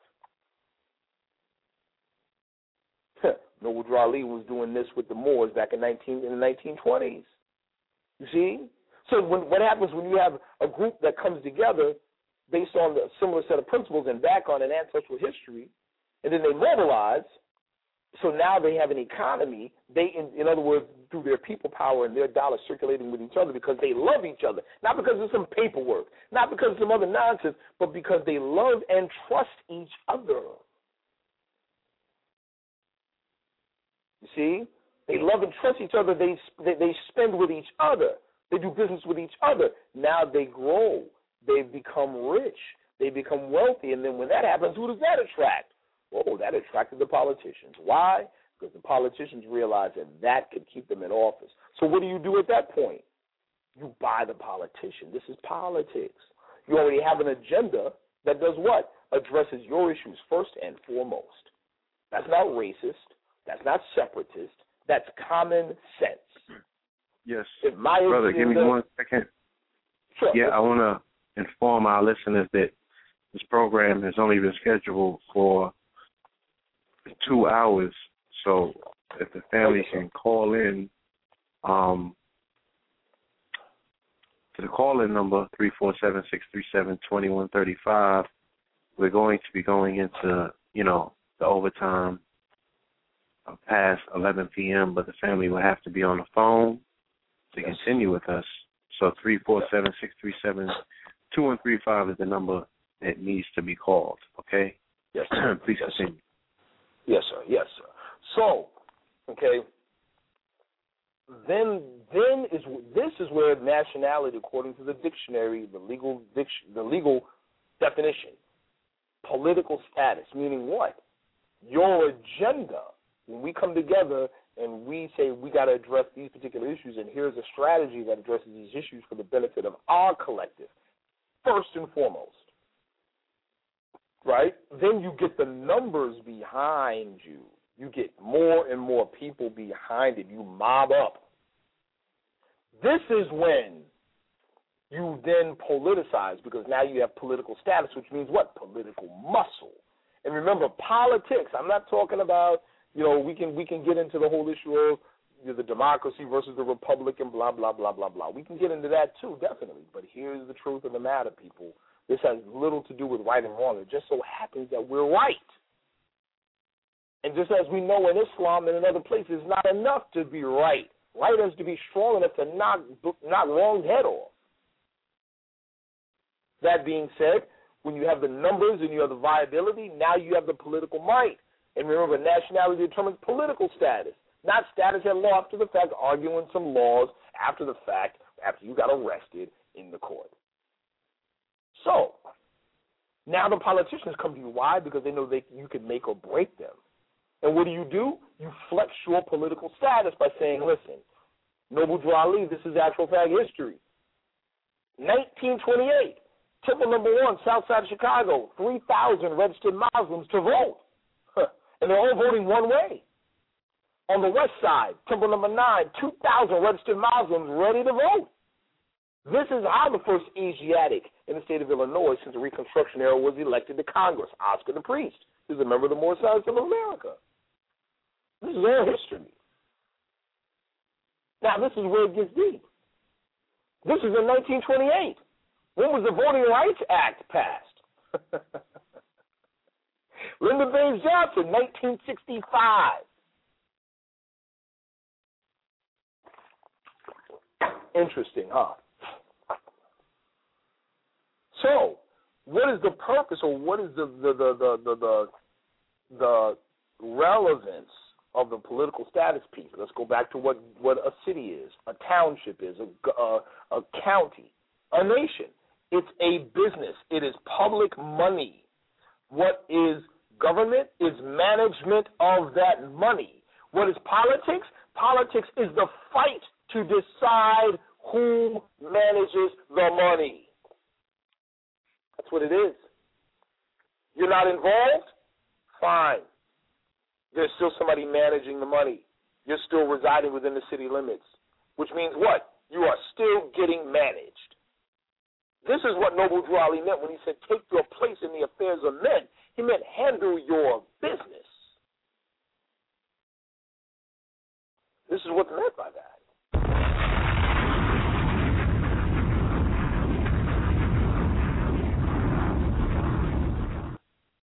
See what I'm saying? This is real, So first of all, government is management. So first off, you need a group to manage. You need bodies. You need people to manage. That's number one. You got to bring the people together. When you bring the people together, now you have an economy. In other words, the group has a focused, aggregated buying potential economic value to itself. So in essence, a group or community, a nation, is a self-owned, self-contained business. That's what it is. Let me repeat that. A group or community or a political organization or a political group, a political entity, which is a nation, a neighborhood, same thing, a community, same thing, a city, a state, is a self-owned, self-contained business. And government manages the business on behalf of and for the benefit of the group. There you go. You see? So is that what we're looking at, you know, right now as a circus is in town on CNN and all of the other major networks? Yes, sir. Just can you use what you're saying in a operative explanation about what people are looking at? Like with the government shutdown? Yes. Let's talk about it. Let's talk about it. And again, I'm praying that I'm making this because I want to make it personal, because government is personal. We need to make it personal. So, a lot of our people shy away from it, or they're like, nah, they're turned off by it. Don't be turned off by it. It's your business. So that being said, when we say things like, you know, the police did this or the courts did that or child support did this, or social services did that, we say, or ACS did this. We say, the government did blah, blah, blah, blah, blah. This is not true. This is not true. The city council for the city of New York City is the government for New York City. Those people that sit in the council chambers don't know jack about law enforcement, Department of Public Works, aviation, trash removal. They don't know anything about that stuff. So what do? They contract private guilds to provide the services on their behalf. Understand? To provide services on their behalf to the people that have already paid for the services, which are the residents in the city. So child support that's not the government. NYPD is not the government. They contract with the government. You understand? That being said, when we look at this whole government shutdown, what it means is really not that big of a deal, to be honest with you. It really isn't. But what it does mean, again, remember what government does. Government provides services that you have paid for. So now if you really want to be irate about something, be irate about the possibility that you won't be getting the services that you already paid for. That's the thing to be irate about. But don't think of it as like, oh, it's the end of the world and the sky's falling and, oh, my God, it's going to be anarchy in the streets. Nah. Not what's going to happen. What's going to happen is that, you may have some interesting things that pop up here and there because certain people may not get paid. The number one people that may not get paid are the military, but we already saw what happened recently as far as that goes. They're going to get paid, But a lot of people may not get paid for certain services that you may be used to. This ain't going to happen. This is something. Now, this can actually work in the favor of the Asiatics, at least on a small level. Why? What destroyed Black Wall Street? What destroyed Black Wall Street? Does anybody know? We know that there was the riot in 1921. That destroyed the city. That destroyed the infrastructure. It did not destroy Black Wall Street. Why? Black Wall Street rebuilt. I'm sorry. Go ahead, brother man. Yeah, that destroyed the first one in Greenwood. They rebuilt in 5 years. Yes, sir. They rebuilt in 5 years. They rebounded. By the time that they rebuilt, integration had took place. All of the fiat and the finances that they were spending amongst one another now went to, the options that had been made available to them. So effectively, it took off Black Wall Street by allowing them to come to White Wall Street. In other words, the first city being bombed of dynamite from the air and then mass killings of thousands of our people didn't destroy Wall Street. Couldn't destroy Wall Street. No. It was destroyed. It was destroyed with policy and ignorance of national identity on part of the Asiatics. Integration destroyed Wall Street. Integration. As long as they said, no, you Negroes, stay to yourselves. No, we're not going to help you. What did they do? They said, we're going to help ourselves. And they did, to the envy of all the Europeans.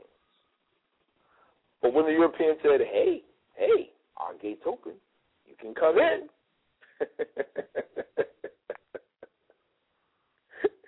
We don't. As powerful as Wall Street was, it happened. Let's just be honest. What is the lesson we get as scientists?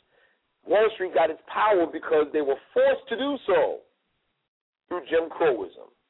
They were forced to love each other. But as soon as the option was given, hey, you don't gotta love. You don't just love each other. You can love, and you can show love to us too. We'll accept it. What did we do? Again, no cohesive socio-cultural, singular ideology that we could bind around and come together on. Italians have it. See, it's 2013. You got organizations called like the Sons of Italy. They're not under any illusions. They're like, yeah, we're part of the American dream, but we're Italians first.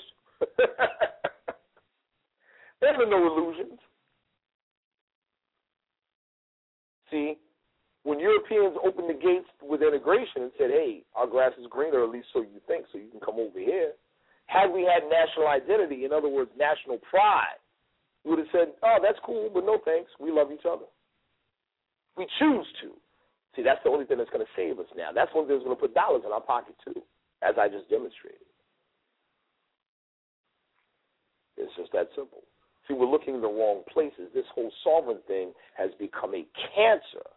Let me show you how deep it is. We all, and you brothers know, because, we all go back. We all got a lot of these tactics, this sovereignty nonsense. We got it from the European in the early 90s. We got it from the European. Not just any old European. We got it from the European radical states' rights patriot organizations.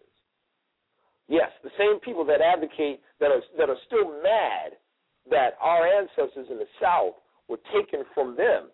They were private property taken by the Union government without just compensation when the South came back to the Union.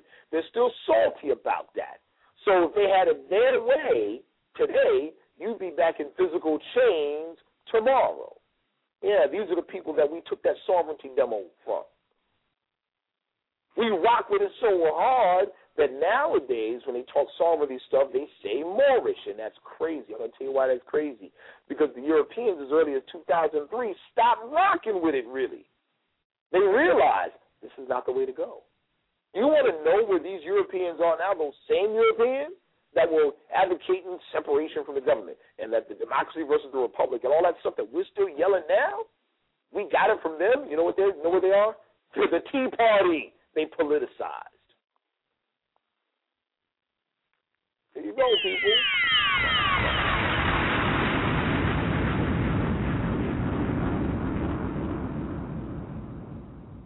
They politicized. They realized, oh, we're going to do it. This is how this works. It works this way. Now, here's what's crazy. They jumped off that wagon just in time because now the other Europeans, the other brothers and sisters in the federal government, got these crazy laws passed, thanks to 9/11 and all this other stuff. So now you start talking this crazy sovereign demo. What are they going to do? You're not going to go to up in the mountains in the state facilities. You're not going to get on the tour bus and through the federal penitentiary system. You are going to Guantanamo Bay. There you go, people.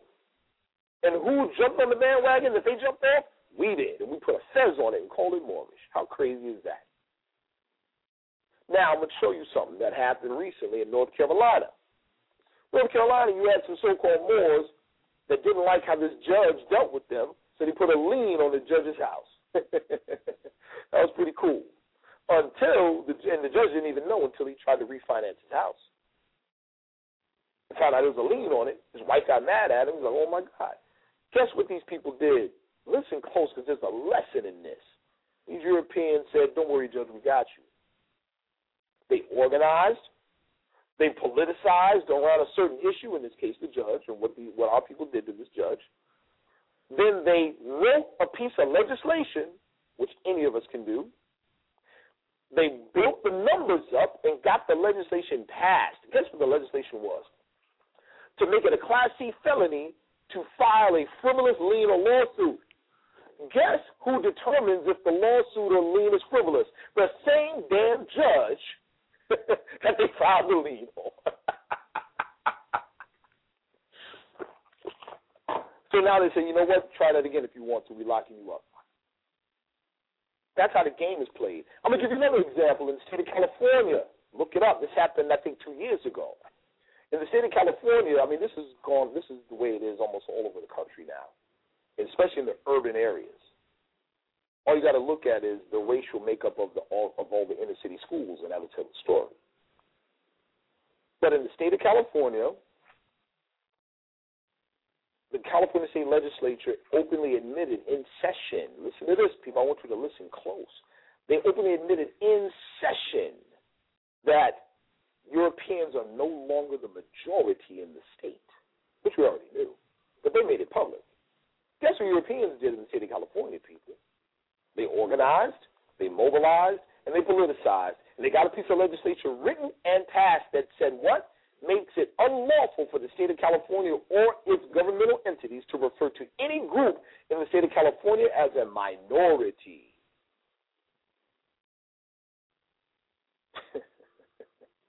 We are playing the game all wrong. We are playing the game wrong. See, the things that we want are not a generation away. They're literally legislation away. And we're not saying that the government is, no. We're not under any illusions. We just understand that we're across the table playing a game of cards with a card shark. We understand that. Don't get mad. You know he's a card shark. You're at the table playing the game. So what is the intelligent thing to do? Learn all of the tricks of card sharking. That way you play the game on the level because you know all of his tricks, and he has to respect you and play the game fairly from that point on.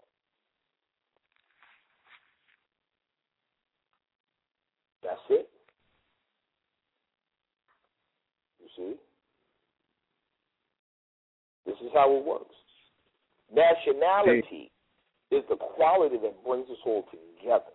When we come together, that's when we share our money with each other and our wealth and our value and our talent. This is how we make each other rich. We make ourselves rich and we make ourselves powerful. When you make yourself powerful, you have the power to influence your circumstances to your favor.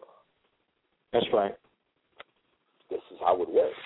Imagine this. Now, let's go to the Moorish business demonstration. Like, the question is, what do we got? Do we have Moorish businesses? Are those Moorish businesses that provide service or products to Moors, or are they just businesses that are owned by Moors? There's a difference. See, if business is just owned by Moors, that's cool. But that's just like saying, there's Moors in America. See, there was Moors in America in 1790 in North Carolina. But there was no Moorish nation. There were just people that were descendants of a Moorish nation. Me, by myself, calling myself a Moor, 10 people. It means nothing. Now, 50 people in my district, that's something else. Now we got power.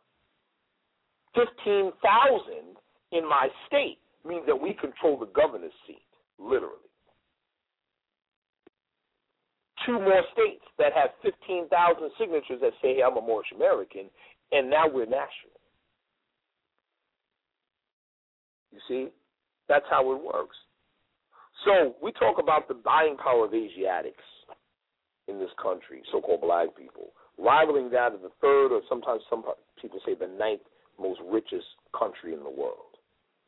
But we're broke as hell because money comes in the left hand, goes in the right, goes out the right. We don't circulate it amongst ourselves because we don't have a cohesive socio-cultural fabric that brings us together like every other nation. So our money comes in the left hand, goes out of the right. We make everybody else rich. Now, if that money that we spend out was aggregated and focused amongst ourselves, that means we are rich and powerful almost overnight. So all we have to do is just change the minds of the people. We don't have to open a business and make millions of dollars and say, look what I do, come follow me. That's not going to work. It's not. What will work is my brothers put together not just jewelry that's decorative, but jewelry that's transformational. It's transpersonal in nature. And they've got case studies. They've got testimonials. You know what? I'm rocking with them before I go buy something out of Sedona, Arizona, by some other Europeans. Why? Because they're my brother, first and foremost, and I have no choice. That's called nationality.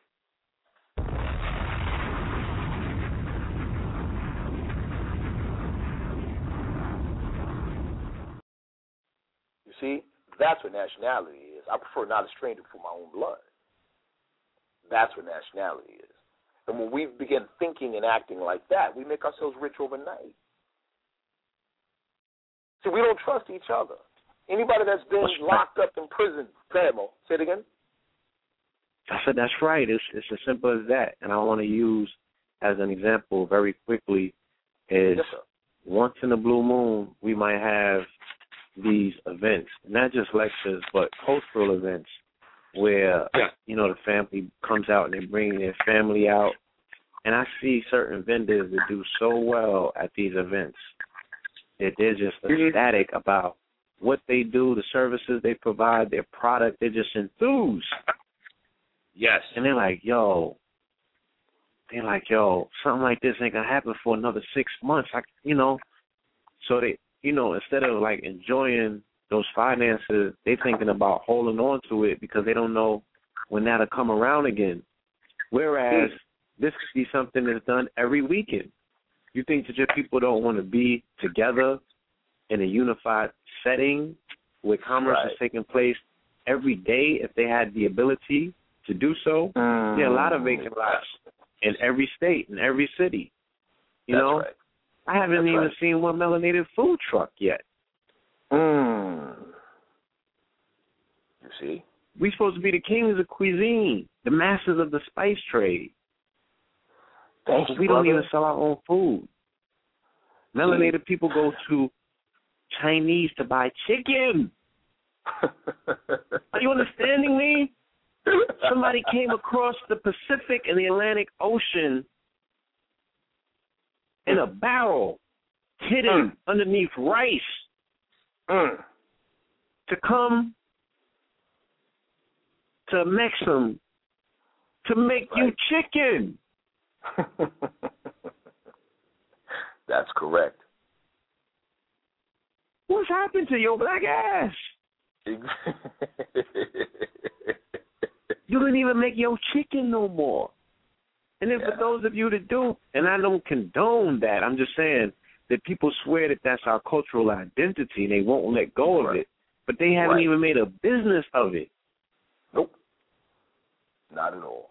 The Mexicans out here selling mangoes, pineapples, you name it. They got carts going up and down the streets, no street permits or nothing. They're not even quote unquote what some considered quote unquote documented, and they hustling like there's no tomorrow. Right. That's right. That's right. Our folk ain't even out here selling Kool-Aid no more. Kool-Aid slushy. When I was in St. Croix, right, on the Fridays, they would come around with all things quote-unquote American, all right? It would be popcorn, Kool-Aid, right, Kool-Aid slushies, and then, to tap into the cultural aesthetic that was there, it would be curry goat in a cup for 75 cents. Wow. And this was what people based their economies around. Like they was making, you know, buku cash. Yes, sir. Doing this as a service. You feel me? Yes, sir. Yes, sir. Our people don't even do that. Nope. But they take Kool-Aid and put liquor in it and call it a nut cracker. Right.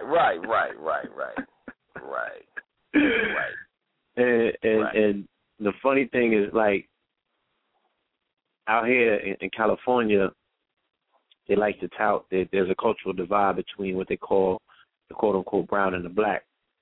Yes. Okay. You know, the Mexicans that are the seed of Pizarro want to be every bit of Spaniard. Right. You know what I'm saying? And fight the Crusades on the side of Rome. Mm-hmm. And then they don't respect the fact that they have to be surrounded by melanated people that have no clue whatsoever that they even in a fight, let alone that they're indigenous to this landmass or that they are part and parcel to the mother culture of Mexico. They're their fathers. Mm-hmm. Okay? Mm-hmm. The only time that I've seen them bond and unify on something collectively is when they're smoking cigarettes together or drinking alcohol. Or weed, of course. You know what I'm saying? Right. That's where the bonding rituals take place. Wow. In this particular setting. You know what I'm saying? When they're exchanging their love for those particular vices that have, you know, the family and the vice grip. Yes, sir. So, you know, my question is, like, you know, wow. It's a situation, but I tell you, you know, as with all things that are really significant, the problem is not complicated. The problem is definitely not complicated, but it is not easy. Not out of reach. Simple does not mean easy. The problem is the solution is simple, but it is definitely not easy. And so, like, I'll take it back again to a street level. Yes, sir. I'll take it back to a street level thing. Any brothers, especially in New York, you get locked up. I've never been locked up before, like prison or whatever, anything like that. But I deal with people on the regular that have been, and a lot of my closest friends have been. But you go to the lockup. Our Latino brothers that go to prison, day one, as soon as they touch down, the Latino inmate community embraces them. They got commentary. They got something on the books. They got. You already know how it goes. They're like, they straight, What? What do we do? You know what happens when our brothers touches down? Where you from? Oh, Queens, y'all got another one. Where you from? You see what I'm saying? That's what we do. Where and you we from? Look at each other like we crazy. Yeah, we look at each other like we crazy. Where your mama from? Right. Where your grandmama from? Yeah, it's crazy. So what the Latino community do? See, they understand nationality. Here it is, people. When they see, this is deep, when they see one of their own kinsmen, one of their fellow tribesmen, they see themselves. And how do they feel about themselves? They are connected to a glorious history and past that they love so much that it's a part of them. So when they see each other, they see themselves. So that means that they trust each other on face. They trust each other on face. We are just the opposite. When we see our brother or sister, we see ourselves and we hate ourselves. So if we hate ourselves, then it's easy to dehumanize our brother and sister. And when we make it easy to dehumanize each other, we make it easy to fight and kill each other wholesale. Mm-hmm. That's it. So when Noble Drew Ali said the fallen Asiatic sons and daughters of North America need to learn to love instead of hate, there it is. We have to have the same love. Now, let's be real. People talk about this black-on-black crime thing and all this other nonsense, right? Is this so-called black-on-black crime? Call it what you want to call it. What do we call it when the Italians do it to each other? Best believe when hits go on from one mob family against another mob family, they're not doing it to our people. They're doing it to each other. When the tanks rolled in Tiananmen Square in China against the students, it wasn't our people. It was their own people. When the sarin gas bombs went off in the Japanese subways, it wasn't against our people. It was against their own people. So everybody does this type of thing to each other. Let's be real. The difference is that when it comes to you, they join hands to put a collective economic foot in your economic behind. Because at the end of the day, no matter what they do with each other, they love the idea. Japanese love the idea of being Japanese. Yes, they do. Chinese love the idea of being Chinese. And again, remember, these are national identities, not colors, not continents. Think about that.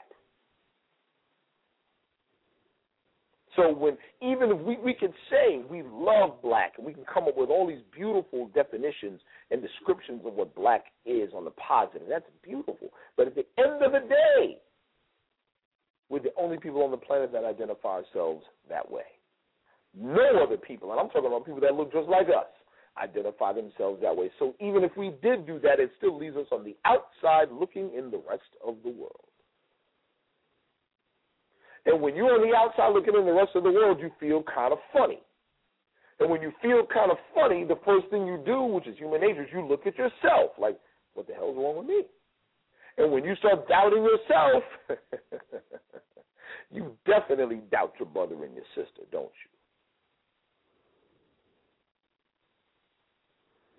you? This is where we are. Other nations and other political communities unify on a definite political, socio-political identity, national identity, nationality. That's what they identify with. That's how they organize.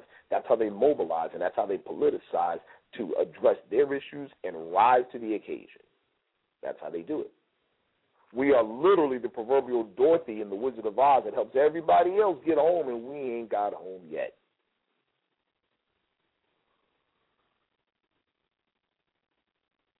This is where we are right now. And now I want to go back to the original, the first topic of the money changes in the temple. I got a few minutes, and then I have to sign off, brothers. Again, beautiful. Thank you for allowing me to be on and serve the people in the community. Let me touch on that real quick, just to show you how powerful this whole demonstration is and how powerful we are. This is how powerful we are. You don't got to believe in the whole Moorish nationality and the Moorish national identity demonstration. It's all right, but now let's look at it scientific and take our emotions out of it.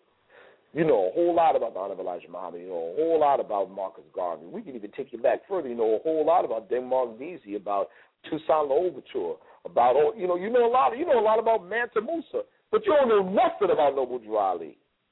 Not the stuff that I just mentioned. You don't hear none of that talked about.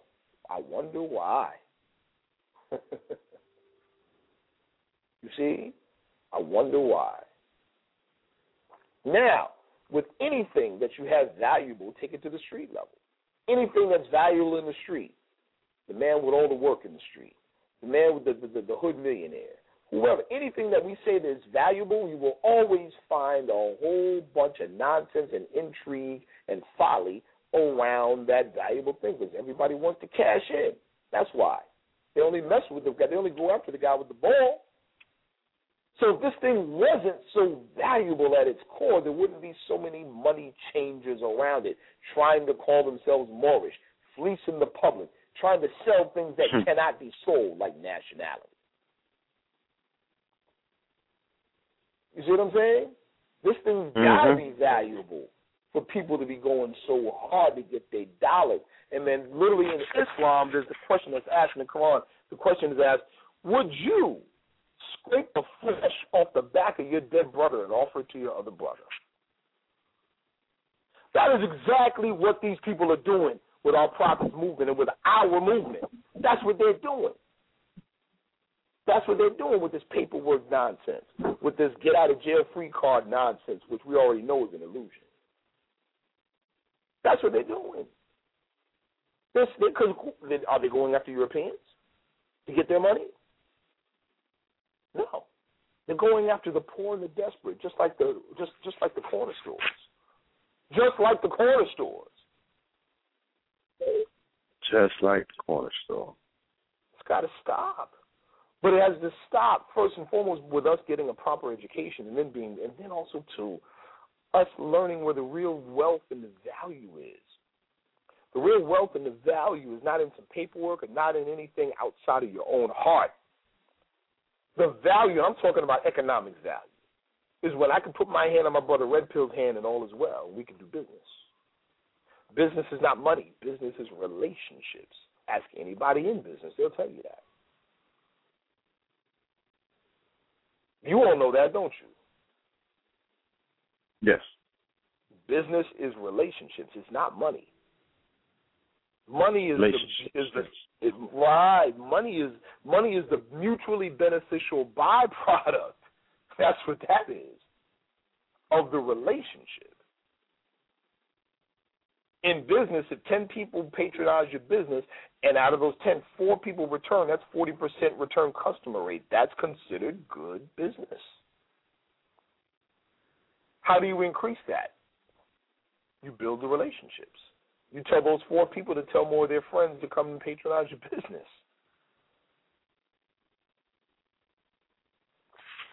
You see? So these other people talking about this nationality, and they turn around and say sovereignty. They don't. Now what it is, they won't say the word sovereignty, but it carries all the tactics. It carries all the principles. It carries all the methodology of the sovereign movement. They just don't want to call it sovereignty anymore. Well, guess what? Law enforcement and politicians and judges know the difference. They know what they're looking at. You can call yourself a cat all day long, but if you bark and you scratch like a dog, you already know what it is. Already know. You see? So, the first thing that happens is that the truly pure in heart, I don't mean pure in deed, I mean pure in heart, the people that really want better for themselves and their family and their community, they really want to see the nation come up. First of all, clean your heart and say, okay, what's more important, this dollar or my welfare? This dollar or what's more important? Dollar power. Power is more important, people. Money doesn't make the man, and clothes don't make the man. It's free national standards and power. I can prove it real easy. I don't need your money. As long as I can influence where you spend it, I'll have it in 7 days. That's what power is. Power is the ability to influence or to cause change. So if I have the power, I don't have to have a dollar in my pocket. I don't have to have a dollar in my pocket if I got power. Why? I don't even have to spend it. I get you to spend it on me. You see?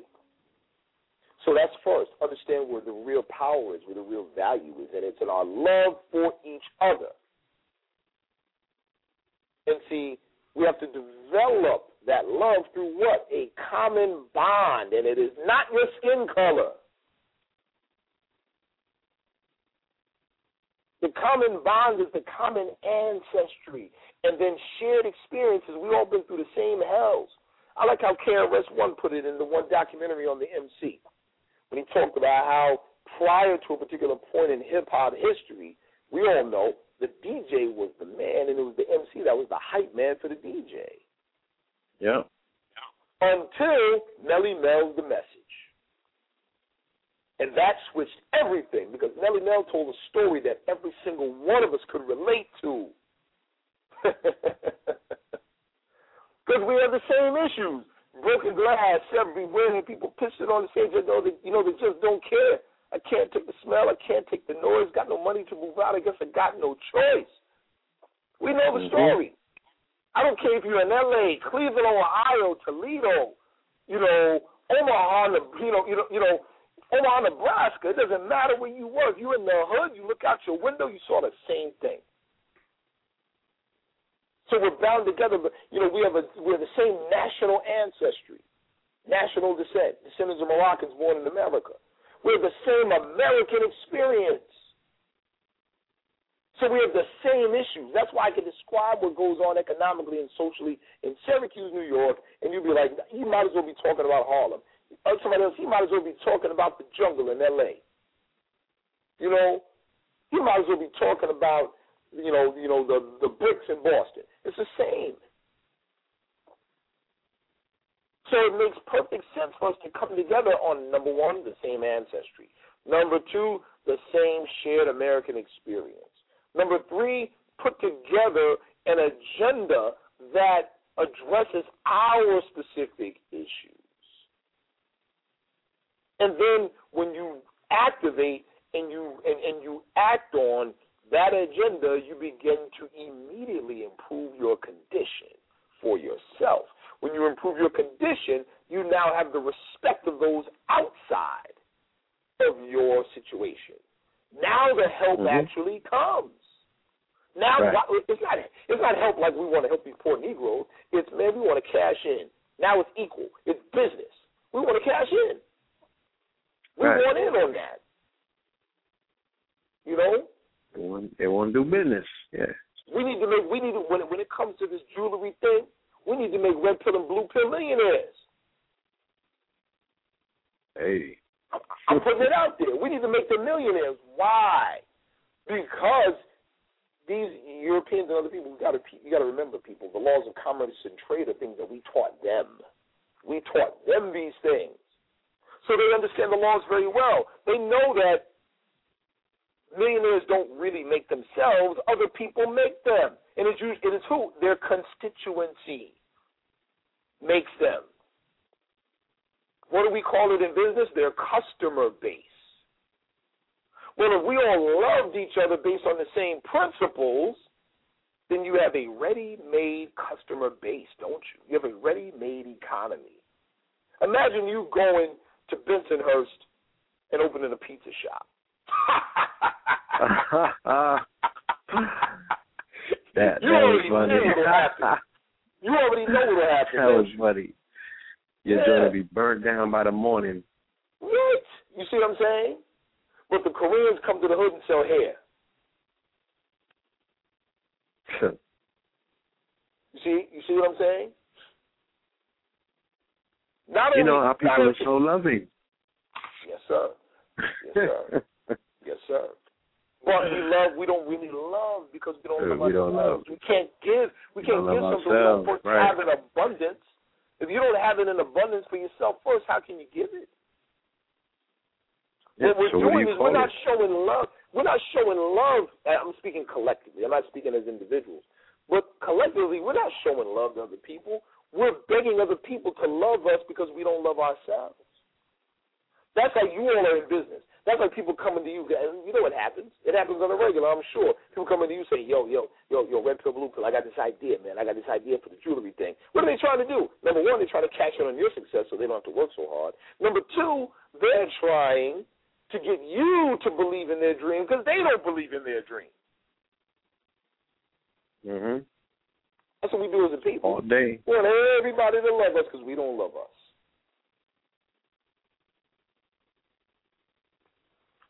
All day. Yes, sir. So, this is what it takes. Nationality, I'll close with this. Nationality, again, means that quality or character that arises out of the fact that a person belongs to a nation or a state. It's a quality and it's a character that you display, that you live. It's an intangible thing. You don't put it on paper. You don't file it away. You don't file it in the county clerk's office or file it with, Bureau of Vital Statistics. No, that's nonsense. And all of that stuff, and I'm going to sum it up with this, all of that paperwork thing, the UCC Form 1 liens and the financial, the security agreements and all that other stuff, all of that has nothing to do with nationality. All of it is asset protection. But first of all, you got to have some assets to protect. Real assets. Real ones. You ain't got no assets to protect. What's the point? And if you claim that the asset is your straw man, then you just put yourself back on the auction block.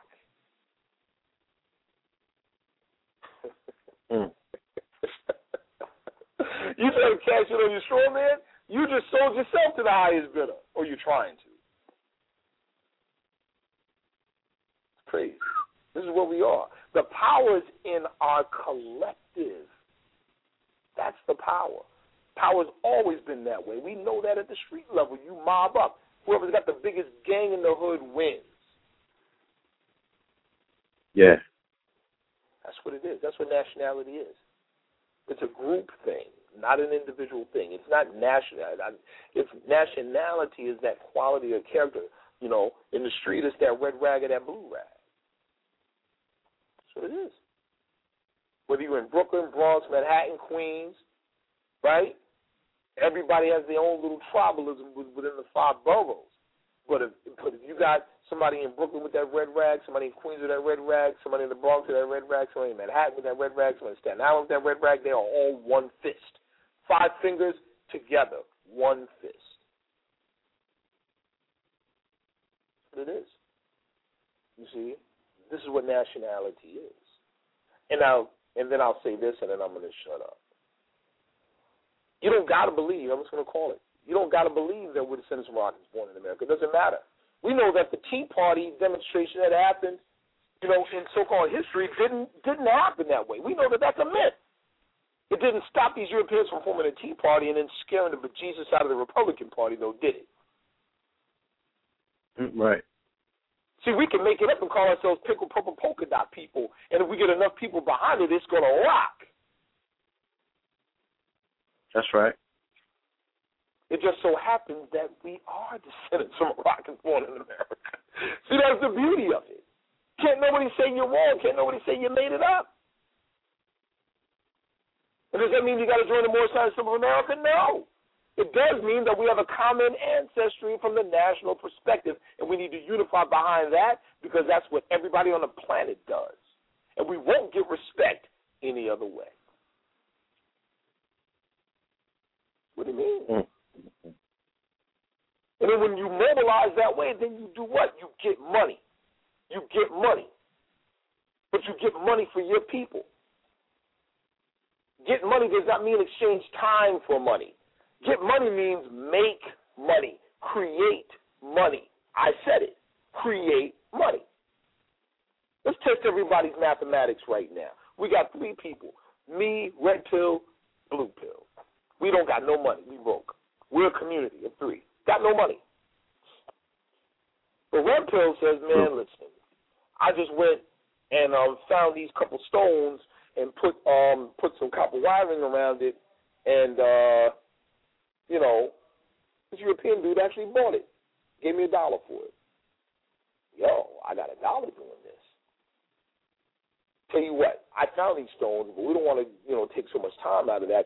Here, brother Sharif, take my $1, go buy 3 stones and buy some copper wire. Do the same thing. I'm like, yeah, he just put me onto the hustle. I'm with it. I go and I take that $1, boom. I make the necklace, sell it, I made $1. Actually, I made $2. No, I'm sorry, I made $1. What do? I go to Blue Pill. I'm like, yo, your brother just, you know, twin just showed me da-da-da-da-da. He does the same thing. So now, how much money does the community have? At first, it had no money. Now the community has how much money?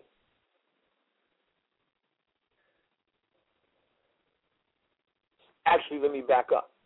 I use $1. I sell the necklace for $2. Boom. I showed this to Blue Pill. He does the same thing. Now the community has what? Red Pill got it popping for us. The community has $4. Well, what do we do? So, but hold on. Let me show you. At first we had no money. That $1 circulated one time amongst us three. Now we have $4 where we had none. Now what do? We look at Red Pill and say, yo, you the man. You the pioneer. So guess what we do? Here, Red Pill, take these $4. Do it again. He takes the $4, right? He takes $4. Each $1 makes a necklace. He sells each $1 for $2. How much money does he have? $8. He gives me the $8. No, I'm sorry. He puts $4 in his pocket. Gives me $4. What do? I do the same thing. I put $4 in my pocket. Give four to Blue Pill. He does the same thing. So the money is now, that $1 circulated twice. How much money do we have now? $12. Now we're rolling. You get it? Simple mathematics.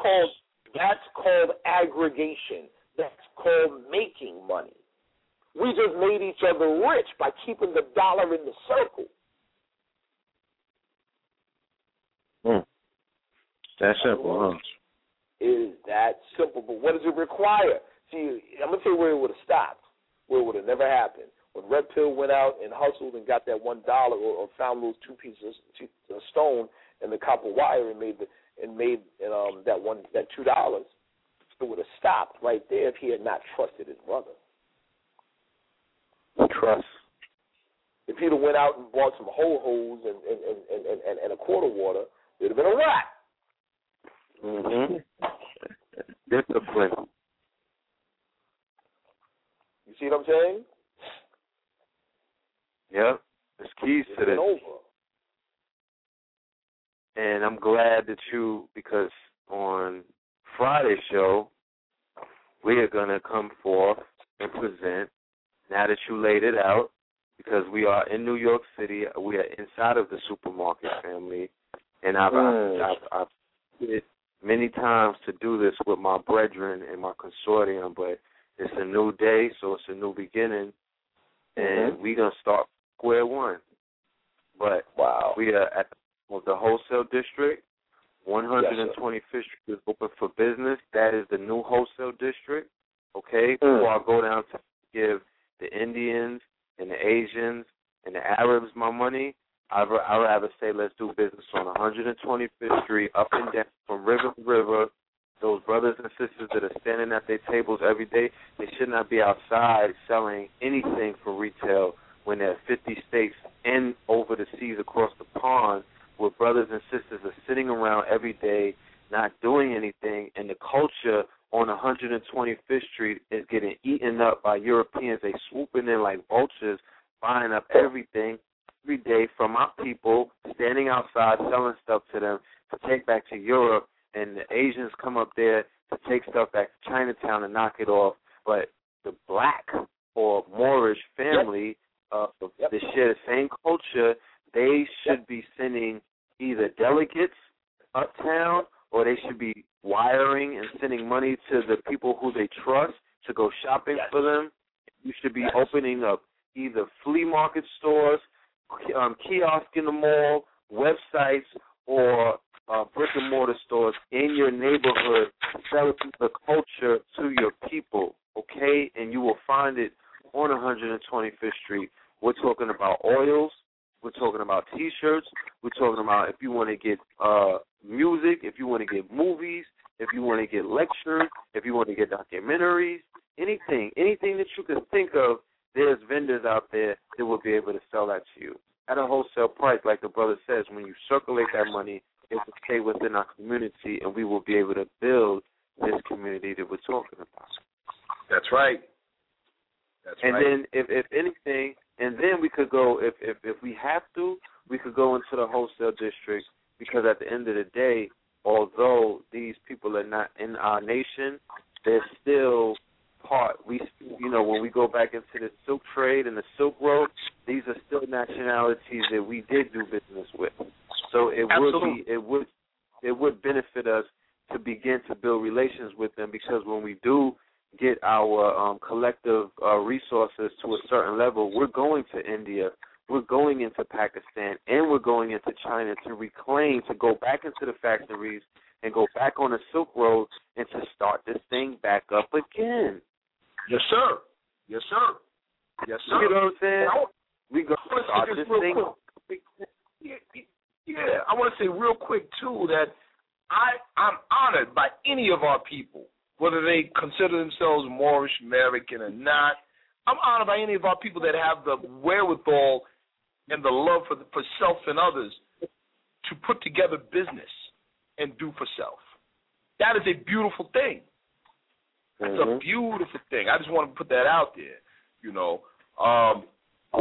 But you're exactly right. We need, that's a part of our history. That's a part of our legacy. And I have to share. Yes. I don't mean to cut your wisdom, but I have to share something that a Moor passed on to me today will only be right. That I told him that I was going to share it with the family, and I want to share this with you, Brother Sharif, yes, as well. Yes, this week it started on Friday, October 4th, Saturday, October 5th, and Sunday, October 6th. Is going to be the Westchester Stamp Coin and Paper Money Show. All right, if anybody has ever been to a money show, you know that silver coins, gold coins, copper coins, everything that you could imagine dealing with, the commodities will be sold at the cheapest price ever, okay? This is going to be at the Westchester County Center, which is 198 Central Avenue, White Plains, New York. I have free admission. It says free admission with this card. I can Xerox the card, okay? So they buy and sell rare coins, jewelry, and diamonds, all right? And the brother, he gave a copper coin to pass to you, Blue. He gifted me a copper coin, two copper coins that weigh an ounce apiece, and he said that he bought them for $1.50. So I'm putting it, I'm putting it out there, family. It's real. We need to go there as a consortium. I'm looking for some Moors or for my people, my family in the tri-state area that hears this. You know that we're on Facebook under Know The Ledge TV. You know that we're on Facebook under Philip T. Moreland, Paul Moreland, my email. No, I'm not even going to make it too difficult. Those are the avenues in which to reach out. If you want to be a part of this, if you want to get on the, you know, I'm going on Friday because on Saturday and Sunday I'm going for training so I could get a license so I could go legally into these construction sites and get my $40 an hour and my $50 an hour because I'm not playing any game anymore. All right? So Friday is going to be the open day. It's from noon to 6 p.m., on Saturday, it's from 10 to 6 p.m., and on Sunday, it's from 10 to 3 p.m. The brother told me, when you go in there inconspicuously. Don't, like Noble Drew Ali said, don't go in there all proud and boisterous. You feel me? Don't go in there trying to, you know, match wits with these Europeans like you know all of this. No, go in there with your funds and get your coins and get up out of there, okay? You don't got to, you know what I'm saying, you know, the onk and all of this and, I heard that the stuff is traded. Don't do that. Don't do that. It's 1933. We weren't. Nobody's impressed with all of that. Money talks, and come in there and get as much coins as you could get or precious metals, especially if you are a jeweler. If you deal with jewelry, you know, go get some of these copper and this silver and melt that. I need that copper, babe. Huh? Look, I said I need some of that copper. Well, this is where trust comes in as well.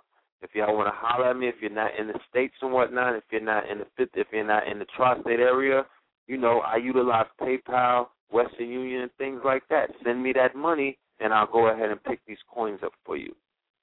Okay? But like the brother was saying, let's start working as a unit.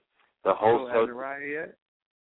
No, this I will announce this tomorrow at Wednesday. I got it today, and I will announce it in the Moorish class. I want my brothers in the Moorish class to benefit off of this. I'm going to tell Bambada, I'm going to tell Azariah, and I'm going to tell the whole class during the announcements what's going on because I want to go down there at least 20 deep. Real quick, yeah, we're talking money. Let me play this commercial, and then we'll come right back. Our guest, his line has dropped, unfortunately. Okay? All right, so let me get this commercial in. The Mooney Twins present Trade and Get Paid. Invest like a pro with the Royal Networks Trading Academy. Trade and Get Paid. The stock market is a $4 billion a day industry. We bring Wall Street to your street. Earn extra money or get rich. Trade and Get Paid. Beginner's Pack, $275.95 and $120 monthly.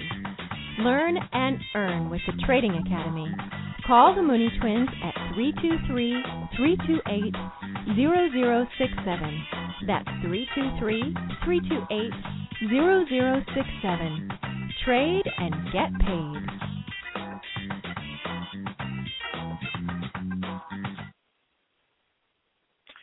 Yes, indeed. Shout out to the Mooney Twins. All right, family.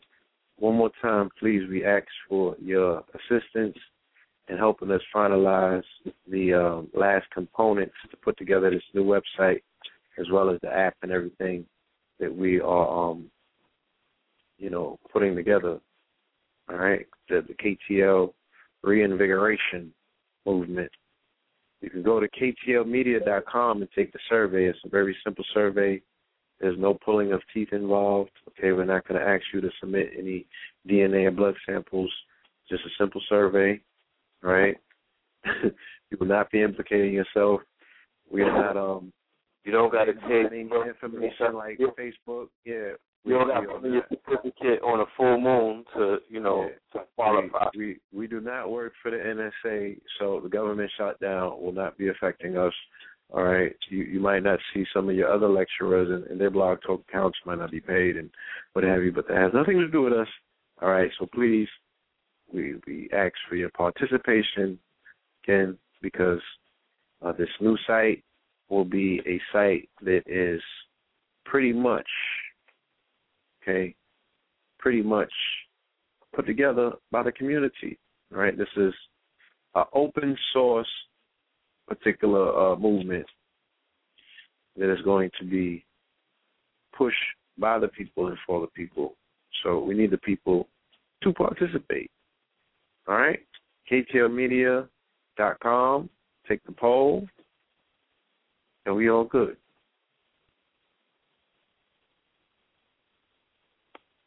All right? You have any parting announcements that you need to make? That's all I got to say. What does that sound like? What'd you say? Hold on.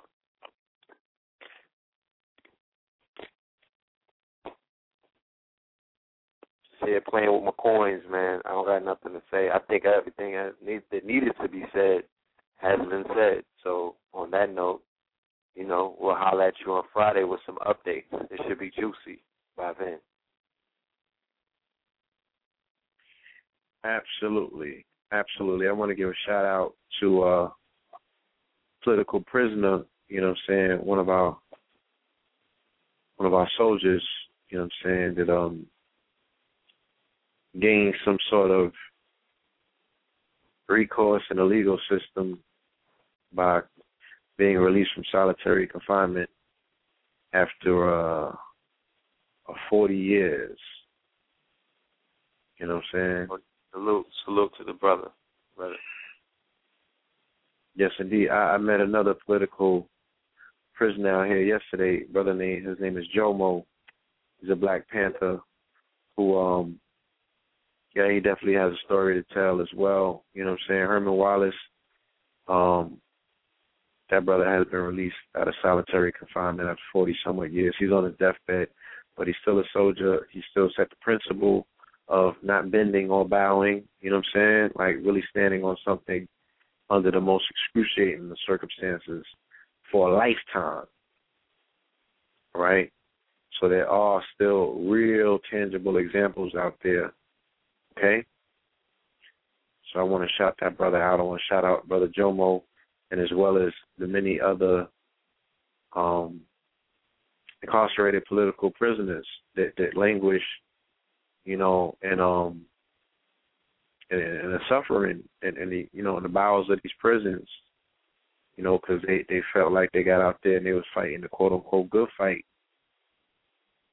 So, yeah. All right. Salute to them. Absolutely. Okay. And we see the family here. Same bat time, same bat station, okay? And please, within your best ability, remain safe for the remainder of time between now and the next time that we meet. Move with the energy and the power of love. Tell somebody that you love them. Wake up with a smile on your face. Go to sleep the same way. Get into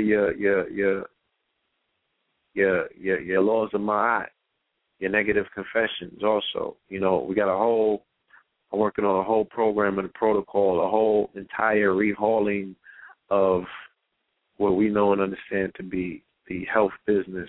You know what I'm saying? It's funny enough, they came out with this crappy healthcare situation.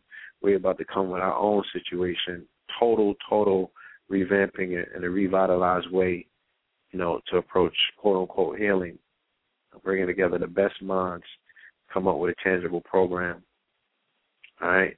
So wonderful, powerful things on the horizon. Thank you for journeying with us on tonight's episode, as well as collectively. Like I said, on Friday when I was at the expo, and I put the post on Facebook with pictures, a brother came to the expo who said that he saw the post and he just wanted to come and meet me. He was like, look, man, I caught your very first show. It's like, I think it was January 9th for Noble Drew Ali. I was like, whoa, you've been listening since then, family? He's like, I've been listening since then. You know what I'm saying?